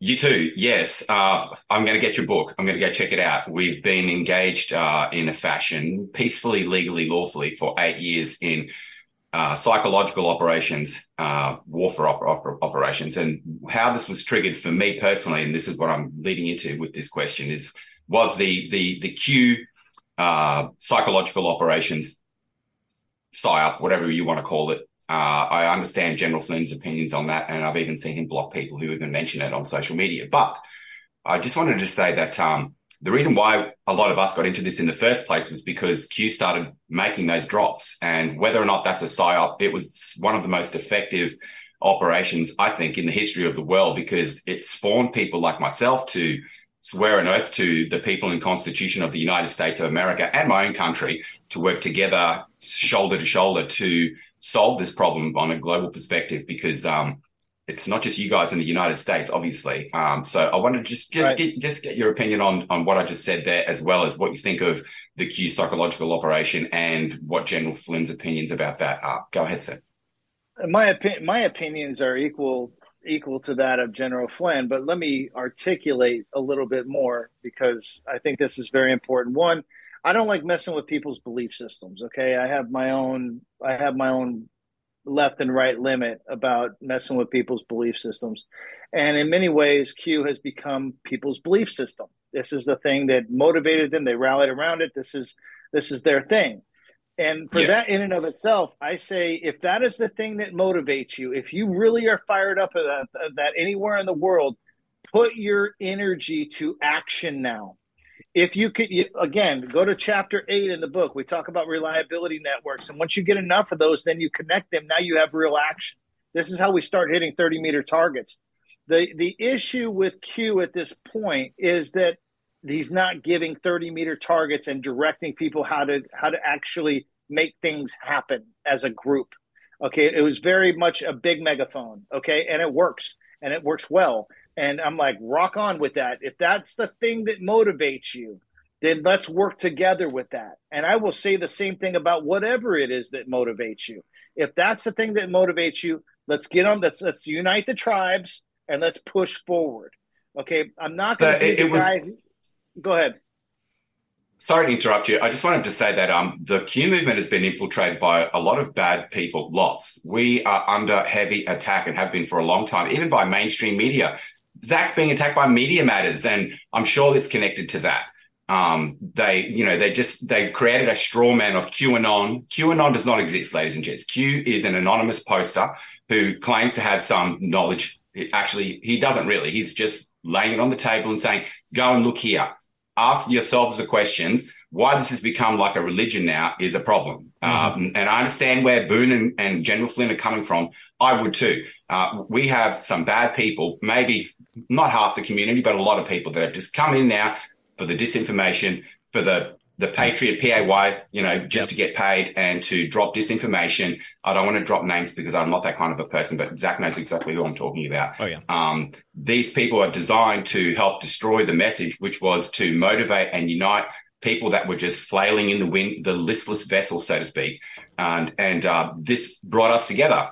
Uh, we're not all in agreement at all. And there's all these patriots that hate you, but I'm best friends with them and we're working together because the number one goal is to save the United States of America peacefully, legally, lawfully, ethically, and above all, patriotically using this information warfare counterinsurgency technique. General Flynn talked about this is being run like an insurgency. It's information warfare at its po- at its finest in politics, and this has spread all around the world. So we are some serious people, Boone. Uh, we aren't mucking about here. We're not here to discredit anybody and anyone who isn't about the core message of what Q was about at the beginning, uh, which was exposing corruption, exposing pedophiles, exposing uh, the whole system uh, that needs to come down at some point. He never promised anything to anybody, and I'm not expecting Q to come back. But as far as uh, uniting and motivating people, I swore an oath, and that means my life to God, uh, to protect and defend the Constitution and the people of the United States and my own country, and I will fulfill that mission. Uh, and that's where people like me are coming from. Go ahead, sir. No, I, am in a, I'm in agreement with everything you said. I think uh, if there's, it's interesting to me. I was working, uh, I was doing some video editing with this young man who, um, quite honestly, he was a dreamer. He was he was brought here uh, illegally by his mother, and now he's he's he's an illegal alien. I got stuck in a booth with him one day and he's doing editing and he looks at me like I know and he says, "What is Q?" And I'm like, "Well, that's interesting. What I honestly I don't really know, but why are you asking me?" He says, "My mother can't stop talking about it."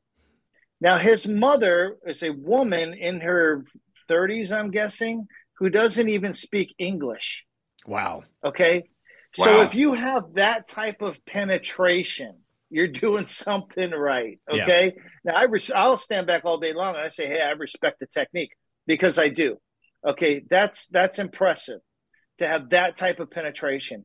And then I've seen people talking about it in across Europe, obviously in Australia, obviously, you know, to have that type of penetration, it's it means a couple things. One, you you you have a target audience that has not been satisfied by the current messaging. So they're jumping onto what you're saying which means you have the pulse of a large group of people. Mm-hmm.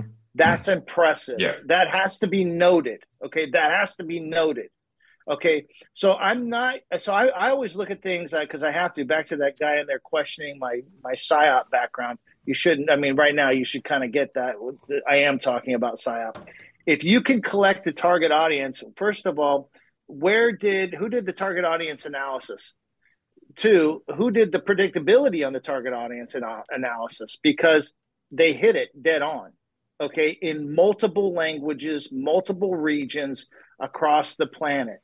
I say again, you got to respect the technique. Whoever pulled that off did a hell of a job, and I respect the technique in today's world where we are right now, all those people that collected, that came together, I'm saying let's go one step further and let's actually learn how to work as a team with some very, very specific things each person can do to make it all come together to create that continuity of message and invoke that continuity of action.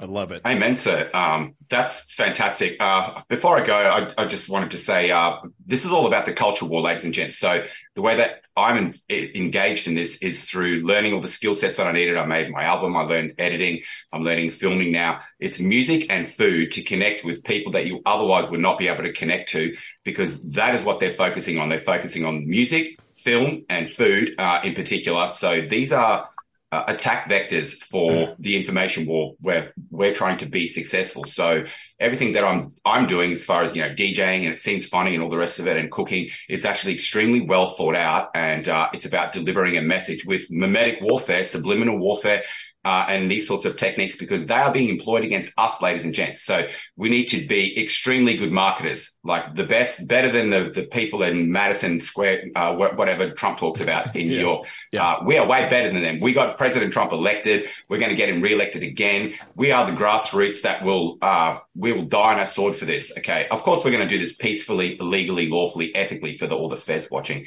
Enjoy the show, by the way. Um, but yeah, there's no way out of this, ladies and gents. There's no way that we are going to fail in our mission because we have made up our minds and there's nothing more powerful than a made up mind, ladies and gents, because the, the United States of America, we owe a debt of gratitude here in Australia, the likes of which the world has never known. You know, we, we were going to be taken over by the Japanese and now this voice thing, it's a whole heap of communists dressed up as Aboriginals that are trying to take our country by changing uh, the constitution in a referendum. Our country in Australia is under attack and we know this. And the only friends that we have are the United States of America. So I will stand with the United States until the end because I know that this is tied into the uh, the future of my family, the safety of my country, we are under the same psychological subversion, ideological subversion that Yuri Bezmenov talked about here in Australia, the critical race theory, the LGBT agenda, all of that stuff is happening here with an Australian flavour. And at the same time, we're being called racists in our own country because we're not supporting a referendum to give uh, apparently the Aboriginals a voice. And none of them are supporting this, ladies and gents. So if you're listening from Australia, this is extremely important. Vote no to the voice because this is uh, a big deal. I've been focused on the US and I haven't been paying attention to my own country, but it's time to uh, put the focus on Australia, ladies and gents, uh, because Australia are the only friends that you got in, in the world, like proper friends. People, we go everywhere that the United States goes right or wrong, Iraq, uh, Afghanistan, you name it. Uh, you know, the deputy sheriff, John Howard, who disarmed the country through the Port Arthur massacre, another alleged false flag. You know, we know what's going on. We've been locked down. The lucky country is getting fucked, ladies and gents, and we've had enough of it. So let's all stand side by side, shoulder to shoulder, Australia and the United States and other patriots around the world with the spirit of America and beat these pieces of shit because I've had enough. I've been fighting for eight fucking years and I've had enough of it. So, um, gloves off uh, enough of the nicety. Let's all get together. If you're in the Q movement, let's stick together. I don't care if people don't agree with us. It doesn't matter. The goal is saving the country, and that is it. I'm not going to go on that because otherwise I'm just going to be ranting and raving. All right, brother. Uh, much no. much love, Vector. Go ahead, Boone. Uh, he's absolutely right. You know, once you have a group, that's half the battle. Okay. Now it comes to what is that group going to do? Okay, that's organize, organize and mobilize. Now that we have some sort of group, we have to organize and mobilize. Once that happens globally, they're really dead in the water. We do have to do this in a global fashion. Each country should be fighting for their nation state, for the sovereignty of their own nation state. Isn't that weird? We, we, we've now hit a paradigm where the citizenry within each country isn't trying to appeal to their government and fight wars against each other. Now you have the global citizenry as one group that are fighting their own governments to maintain their sovereignty as a country.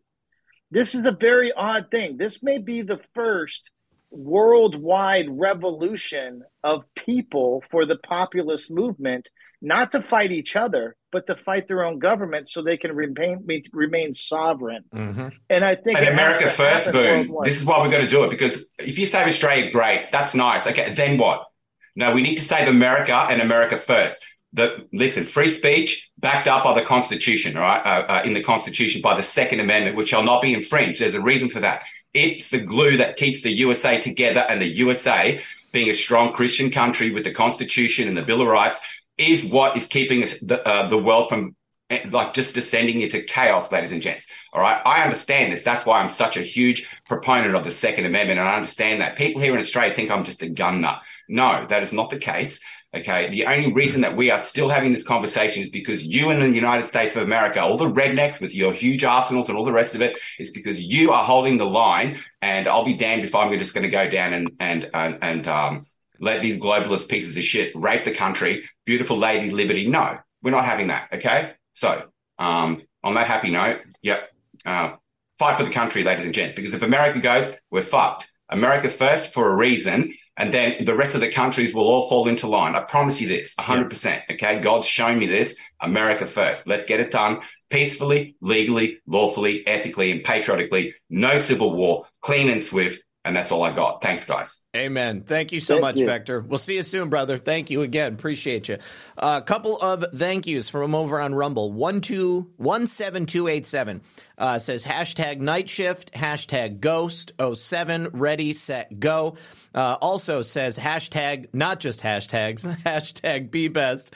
And then Freight Awakening says, great call vector. Q is the only cult that urged people to do their own research and think for themselves. Love the hat, by the way. And then 17287 also says, we are the news. Thank you very much for those. Appreciate you guys. Thank you for the support. Uh, bringing in our next caller. Caller, you're on the air. Can we get your name? No, uh, one second. Yeah. Oh, DJ. Well, yeah. Make sure you uh, mute the stream, and then yeah, brother. So good to hear from you. Yeah, man. How you doing, Zak? Excellent, excellent. Welcome back to the show. So, what's your uh, question for Boone? Okay, so um, uh, I have a couple of questions, but uh, the thing he said about uh, uh, the thing he said about Trump not being commander in chief, I don't believe that. I believe Trump. I know you both said that you don't believe that that's possible or, or true. I believe that to be true. Uh, I give you ex- uh, an example. If the country, okay, first of all, they cheated in its 2016, they cheated in 2020. Military was watching, Space Force was watching. They caught all the cheating in, in 2018 uh, they caught the cheating in 2020. If they caught the cheating and, and they know uh, that there was an insurrection on November 3rd, they could have said, look, let's just let this play out. They don't won't have access to the military. You're in command here. He he never conceded, first of all, as president. He never gave up the nuclear codes. So they could have just, like he says, he's been saying it lately. We took a pause. So they could have just said, "Look, let's let's just let them play that that out, and let's push them so they do it even faster, so everybody can see." Um, everything seems to be happening remarkably in tune with the Q movement. Like those deltas keep coming out, and to the day. Not maybe not to the year, a couple of them to the day and to the minute, but maybe not to the year. They're very relevant, and um, that's what got me really digging. I've been digging in stuff for for half my life, but this got this Q movement. Like uh, I came upon it like everybody else, probably happenstance. You know, I, I saw somebody talking about it, and I was like, "What the hell are they talking about?" And then I dug and I found out what it was, and I started following. And I was like, holy shit, this is deep. So that brought me in. Um, that's my thoughts on that. I, I, already heard you guys your thoughts on that. But if there was, and pretty much there was an insurrection on uh, November third, then the military took over at that point. And whoever is the commander in chief of the military on November 3rd, 2020, would still be the commander in chief of the military now, even though it's not. May I ask you a question? May I, may I ask you a point of point of point of point of fact, sir? I agree mm-hmm. with you that the election was bogus. I completely agree with you. But you, you said there was an insurrection, and therefore, can you show me on any type of document that a, a military document, a government document that said because you you made the allegation, you said there was an insurrection. Okay, now here's what we're doing again. I shouldn't even do this because I'm not trying to offend you in any way. I honestly, the fact that you're motivated to do do things, I love it. But I also love free exchange of ideas. Okay, and okay. so I'm gonna I'm gonna work from my frame of reference, and I'm here's what I'm gonna do.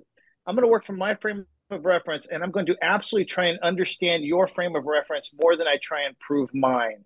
And if you do the same thing, then we can have a good conversation. So here's my question. My frame of reference is you've already heard that. Now I've heard yours. You say there was an insurrection. You say that very categorically. Insurrection. Who acknowledged there was an insurrection that was in office that actually made decisions based upon there being an insurrection. Where, where, where were the decisions made? Who made them? Who made them? Where is the document? Where is the what happens when there's an insurrection? Do you know what happens with the what is supposed to happen? What the SOP is, the standard operating procedure is when there's an insurrection? Did that happen? No. Okay. It didn't happen. There, uh, it didn't. It didn't. Ha- it didn't happen the way you would think it would happen. Okay. So there there's no government agency, there is no authority that that came from the from the commander in chief at the time that said there's an insurrection, therefore I am invoking X, Y, and Z. That never happened, right? Well, the response to the insurrection, I would say, never happened the way it would normally happen. Okay, that makes sense. Okay, so we yeah we agree on that. We agree on that completely. Okay, and so let's so, that's so my frame of reference clarify, and yours. Just just to just to clarify what I'm saying, I'm not saying that something didn't happen because of the insurrection. I'm saying something may have happened or, or probably happened, but you're just not being let known that it happened. We're all just it's just being kept quiet. Yeah. So DJ, uh, you know, if, from that perspective, I mean, we're in agreement. I mean, I, am not saying that I don't think there there could be something happening in the background, but it's my it's my my stance that Joe Biden is officially, for all intents and purposes, the named president of the United States. He's the one sitting in the White House. He's the one doing, you know, stuff in front of the cameras and stuff. And, um, you know, so any other sort of like uh, continuity of government or like devolution of, uh, of powers and stuff, I mean, yeah, we're, we're not going to find out about that stuff. You know, I mean, there's no way that they would tell us that because right. you're not going to see yeah. any documents or anything on yeah. that. Yeah. You're yeah. not going to see anything. But if you follow, I, I think, I think you, I think you absolutely would. Really? I think if there was, if oh my gosh, yes, I mean, God, there was an insurrection, you would actually well, see. Well, if there's an well, if there's an insurrection inside of a government, you will actually see the commander in chief say there's an insurrection and take military action. You will absolutely see that. That's the way. That's the way everything is supposed to go. To say that no, there's this other paradigm. Well, well, well, well, what if, what if, what if he didn't say the word insurrection? What if President Trump never said the word insurrection? But he if he thought there was, they if there stole, if, they stole the election from us. They but stole, he, but that's a belligerent occupancy at that point. That is an insurrection.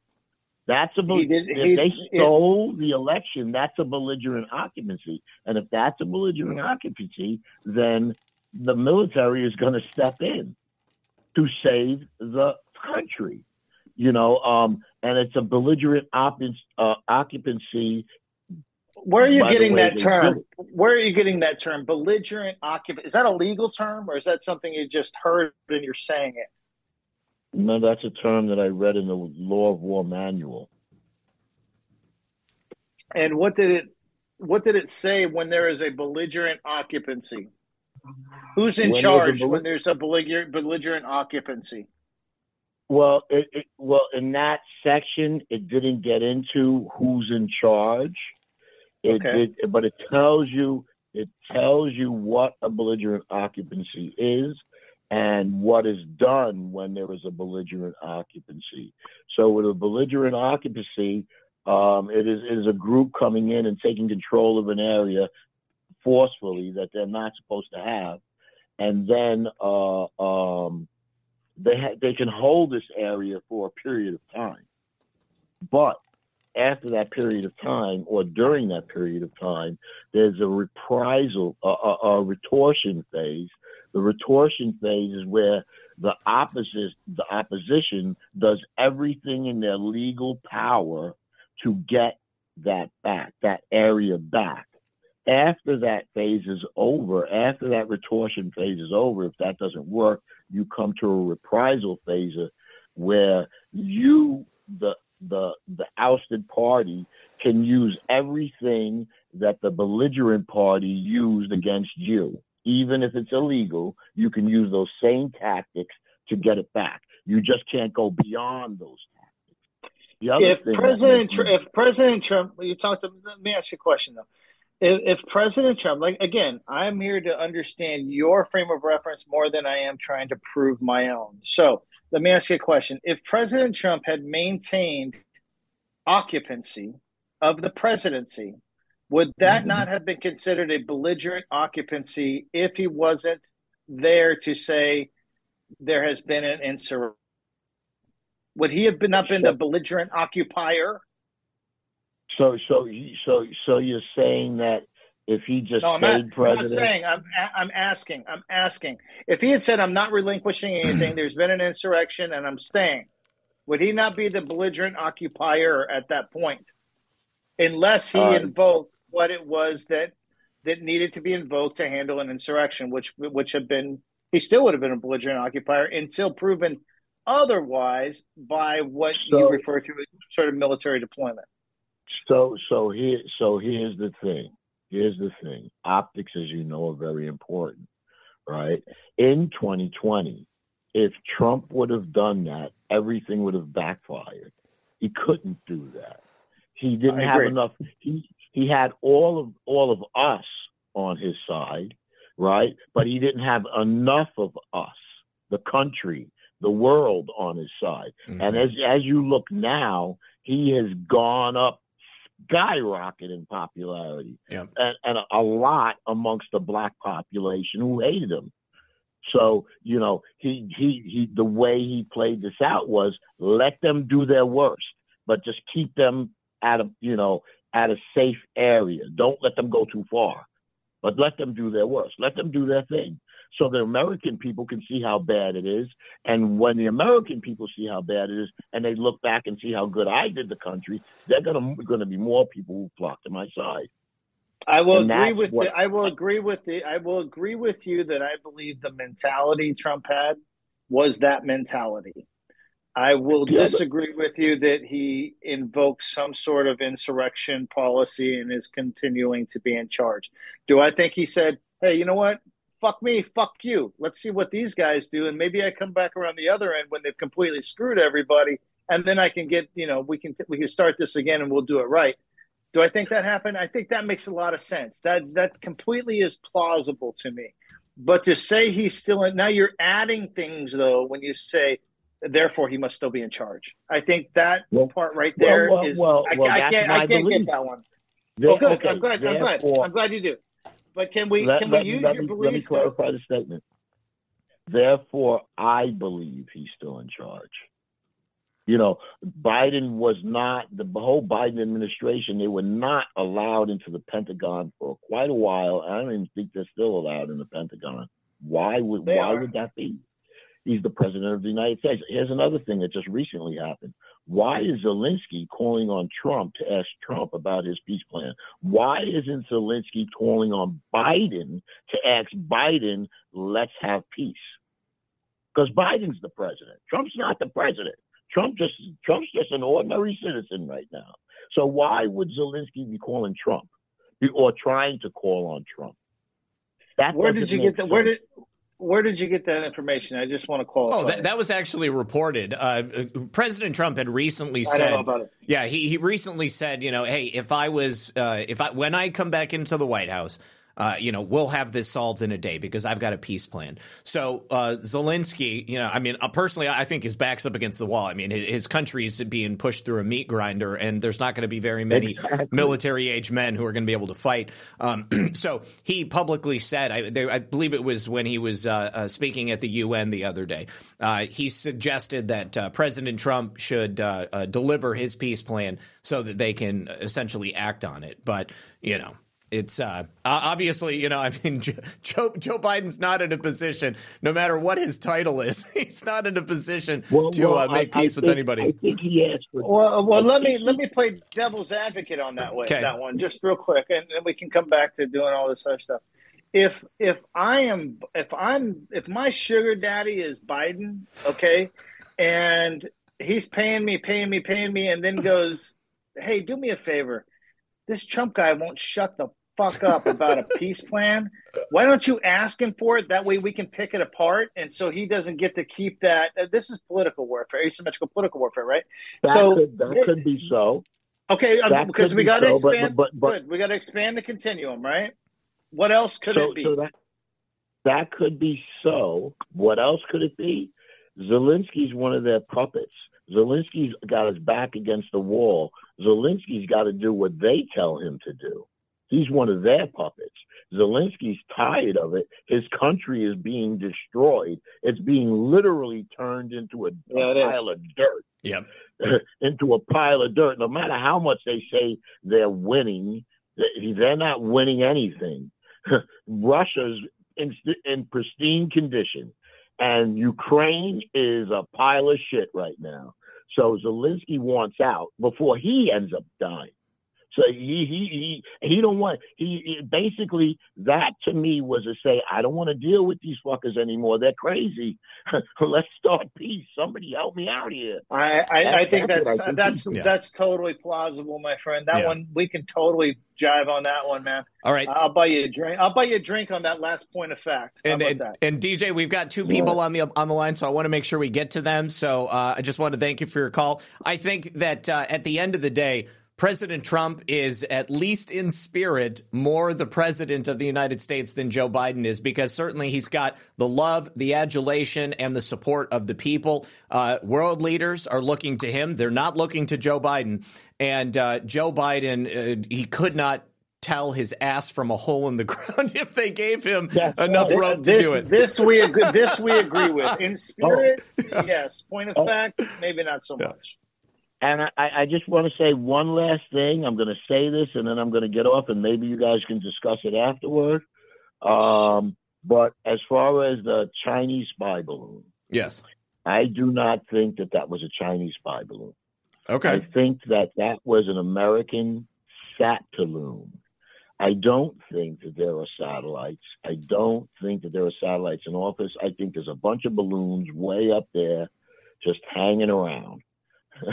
there there are no um, satellites, so so to speak. And I think that that what happened with the that balloon flying over the United States was a white hat operation, and them showing us this is what's actually this is what's actually up there. Okay. Okay. Um, oh, and and one last thing before I get off. Okay. Apparently, if you encounter an alien, all you have to do is feed it candy. there you go. Problem solved. Problem solved. There you go. There uh, you all go. you got to do is feed a cat. You don't got to shoot at it or anything. Just give it a piece of candy. All right, guys. All right, listen, brother. I love you. Love you. I know you love us. God bless you both. God bless us all, and God bless the United States. Amen, brother. We'll talk brother, to you soon. Amen. Thank you so much, DJ. All right, uh, real quick, TZ Burton over on Rumble says, "Thank you, Zak, and thank you, Boone. I just want to say, great show. This is a white pill moment for me. Glad to hear it."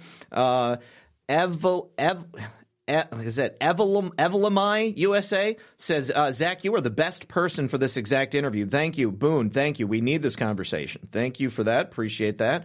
Uh, Freight Awakening says, Do you think they will swap Biden out for Newsom or Big Mike? Do you think that there's a possibility that there is no election? Do you agree that Michelle Obama has a penis? Thank you. Uh, oh, sorry about that. Big Mike. We joke around about Big Mike on the show.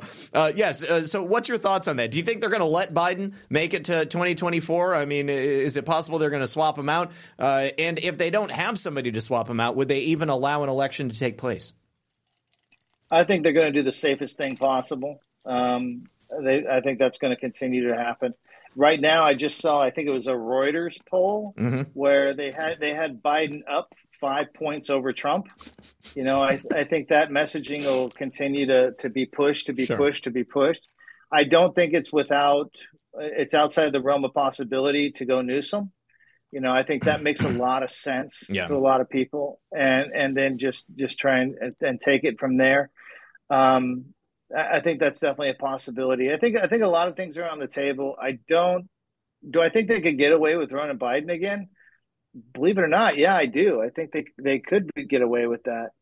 And uh, I'm looking at my power here. Sure. It looks like my iPods, looks like my earpods are out about ten. I got about ten percent. My phone's got about twenty. Okay. And like a dumb, dummy, I didn't bring more, but um, and I think I, I, can still listen without the earpods. It might just be a yeah. different sound. Yeah, we'll make we'll work we'll work through that until the phone dies. But okay, um, I think a lot of things can happen. I, I'm I really am seeing though, and I think other people are seeing the same thing. And and we wrote about this. This is important.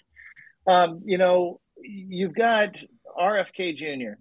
Okay, getting making a lot of points, making a lot of sense. People are liking him. Yep. and and he's a Democrat. You know you've got this some sort of I don't know. There is a simpatico thing happening where it's kind of like, you know, Trump acknowledges RFK Jr. Yeah. He acknowledges Trump. General Flynn acknowledges both people. People were like, "That'd be really great if all three of these folks got in the same room and did something together." I agree. You I know, agree. Yeah.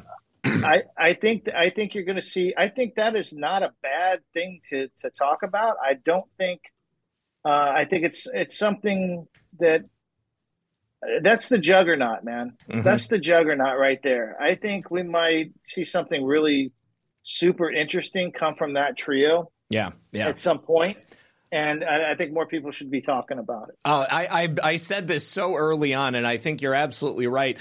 people, you know, people have this uh, this this opinion that if if you say something complimentary about somebody who isn't a Republican or you know who is you know potentially seen as a challenger for Donald Trump, that you must have turned on Donald Trump. But that's not the case. I mean, President Trump is my only candidate, is my only president, and uh, I, I'm I'm I'm working diligently to get him back into the White House. But RFK Jr. is doing for the left what Trump couldn't do because those people immediately dismissed anything that President Trump said or, or any position that he had. RFK is very closely aligned with President Trump on so many different things. It's almost like we're witnessing his awakening at the same time, you know, that uh, the the rest of America is kind of coming to uh, the realization that wow, we've been lied to. Uh, the the the virus was a bioweapon. The uh, uh, the the vaccine was even worse, and uh, and they've stolen the country because they all they want is power and they want to subjugate us. Uh, okay.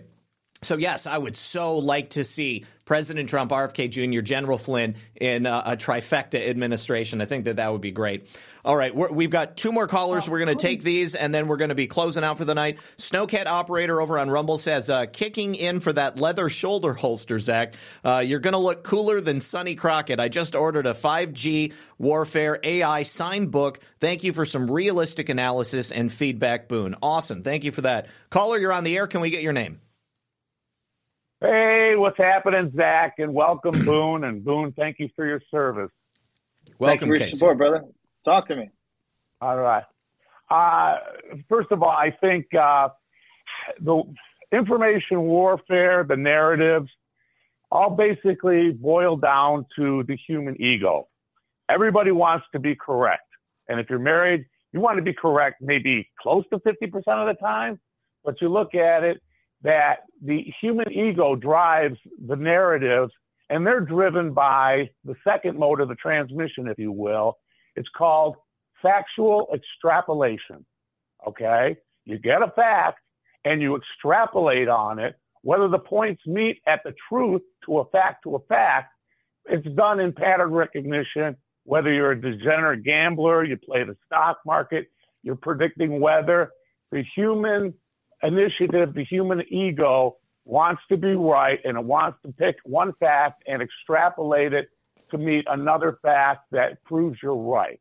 Um, and, and like I say, you can call me on this, Boone, whether you think I'm right or I'm wrong. But you did mention, uh, and I want to talk about the Monroe Doctrine, but I also want to talk about General Flynn, Flynn quickly. First of all, well, wait, the Monroe wait, Doctrine. Real quick, real, yeah. Go ahead and answer. I, I, I just want to make the, the understand. I, I, want the audience to understand because I think this is so important. We have to do this more often. My intention is to understand this man's frame of reference more than prove my own. So if we can both do that, then we lower the polarization and we can have real conversations. And I think that's so important to model and mentor that whenever we can. Okay, you said something. You gave me a definition about when a fact meets a fact what was the what was the name of that called again? Because it sounds very close to the definition of cognitive dissonance. To an extent, it's called factual extrapolation. Okay. How is that different so, than cognitive dissonance? Well, it's it's more pattern recognition. It doesn't become cognitive dissonance until you won't accept other facts. You see what I'm saying? Okay, oh, gotcha, uh, gotcha. You, you, okay, okay. So you're not it, getting locked into two two points of fact. You're willing to accept all of them.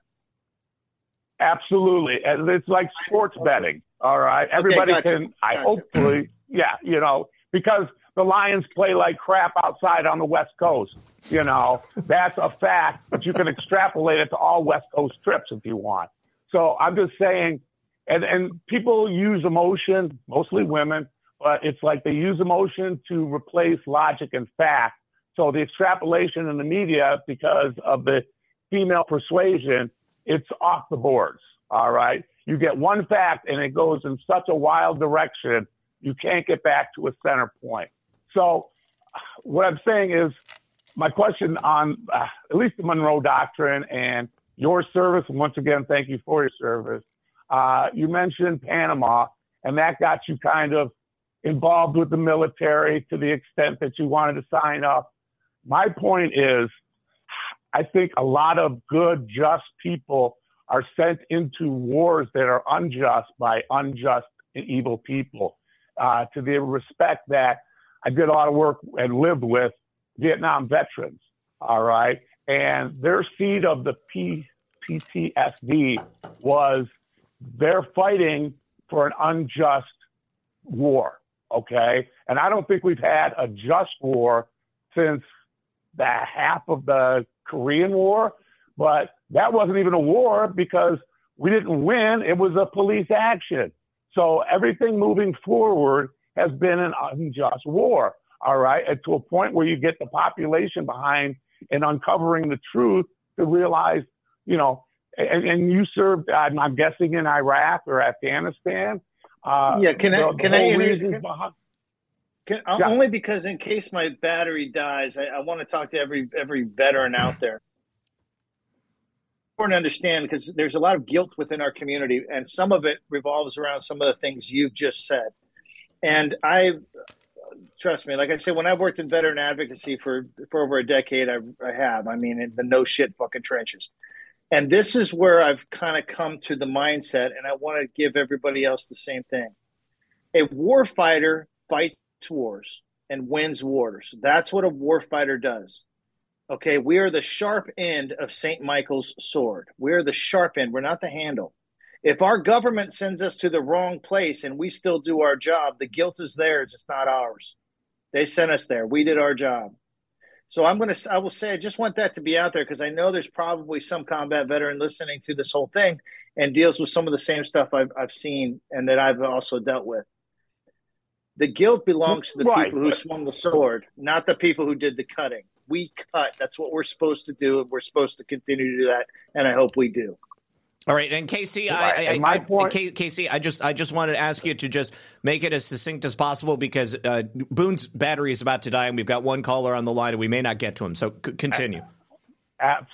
Absolutely, my point is, I don't think since the Korean War, the military has been operated by the American people or the American government. I think it's more globalist in that respect. So every battle that you've been sent into, you haven't been able to win. It's been a meat grinder for various reasons. And I don't want to extrapolate everything from the Monroe Doctrine being selectively utilized, whether it's Cuba, whether it's Grenada, whether it's Panama, like you spoke of, whether it's now Venezuela. Are we going to have a succinct Monroe Doctrine or not? And just moving forward on the uh, General Flynn question because I, I really agree with you about I agree with you about I agree with you about the Monroe Doctrine being used selectively. I just want to put that out there before you go on. Okay. but it's used, utilized selectively by the globalists, not the American people. All right, and by our representatives. Um, and that goes back to the whole April Glaspie. And that was the one great thing that Ross Perot ever did was outing her name because that was an unjust war and they screwed Saddam Hussein. Hopefully, one day the real story will come out.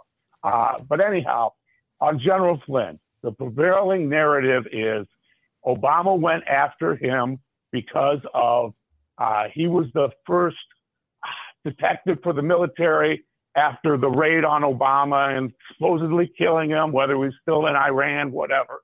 But he had all the intel. He disseminated that with his team. That's what made him target number one. And I'm just hoping he's shared that story with you to say, you know what, it's complete bullshit or it's actual fact, because I think Flynn holds the linchpin to taking down the deep state.